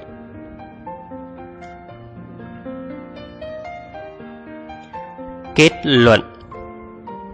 Đã bao nhiêu lần bạn nghe người nào đó nói rằng, Cô ta có tài năng thiên bẩm. Hay, Anh ta sinh ra để bán hàng. Khi đề cập đến một nhà kinh doanh tài giỏi nào đó, Mọi người thường ít khi sử dụng những cụm từ kiểu như kỹ sư thiên bẩm hay dược sĩ thiên bẩm, vì những ngành nghề này thuộc phạm trù khoa học khoa học là kỹ năng là phương pháp nhằm đạt được mục đích thông qua các nghiên cứu có hệ thống dựa trên quan sát thực nghiệm và đo lường. Những nhà kinh doanh tài ba không phải những người có tài năng thiên bẩm. Kinh doanh là một môn khoa học một môn nghệ thuật có thể học và rèn luyện được. Cuốn sách này gửi đến bạn một số phương pháp hiệu quả đính kèm hướng dẫn sử dụng cách đo lường và cải tiến quá trình. Để có thể trở nên sành sỏi trong môn khoa học này, bạn cần sự chú tâm, kiên trì và thường xuyên luyện tập. Một trong những thử thách lớn nhất đối với nhà kinh doanh là sự nhạy cảm khi phải đối mặt với phản hồi tiêu cực. Sử dụng kỹ thuật được giới thiệu trong cuốn sách này rồi, bạn sẽ hiểu tại sao mọi lời từ chối của khách hàng lại là một bước tiến vững chắc đưa bạn đến thành công. Luật bình quân sẽ liên tục chứng minh điều này. Đây là cuốn sách tiết lộ bí mật của câu hỏi làm thế nào để thành công nhằm đập tan tảng đá cản trở trên con đường kinh doanh của rất nhiều người. Sau khi đọc xong cuốn sách này, bạn sẽ biết câu trả lời. Phần còn lại tùy thuộc vào sự nỗ lực và chọn lựa riêng của bạn. Mọi điều được trình bày trong cuốn sách này đều đã được kiểm chứng và tưởng sẽ mang lại kết quả tức thì. Chẳng còn lý do nào ngăn cản bạn tiến đến thành công. Nào, hãy đặt mục tiêu và chạy hết tốc lực nào. Alan P. Hết Lê Vương, câu lạc bộ đọc sách thuê Tân Khởi Phát thực hiện. Cảm ơn các bạn đã lắng nghe.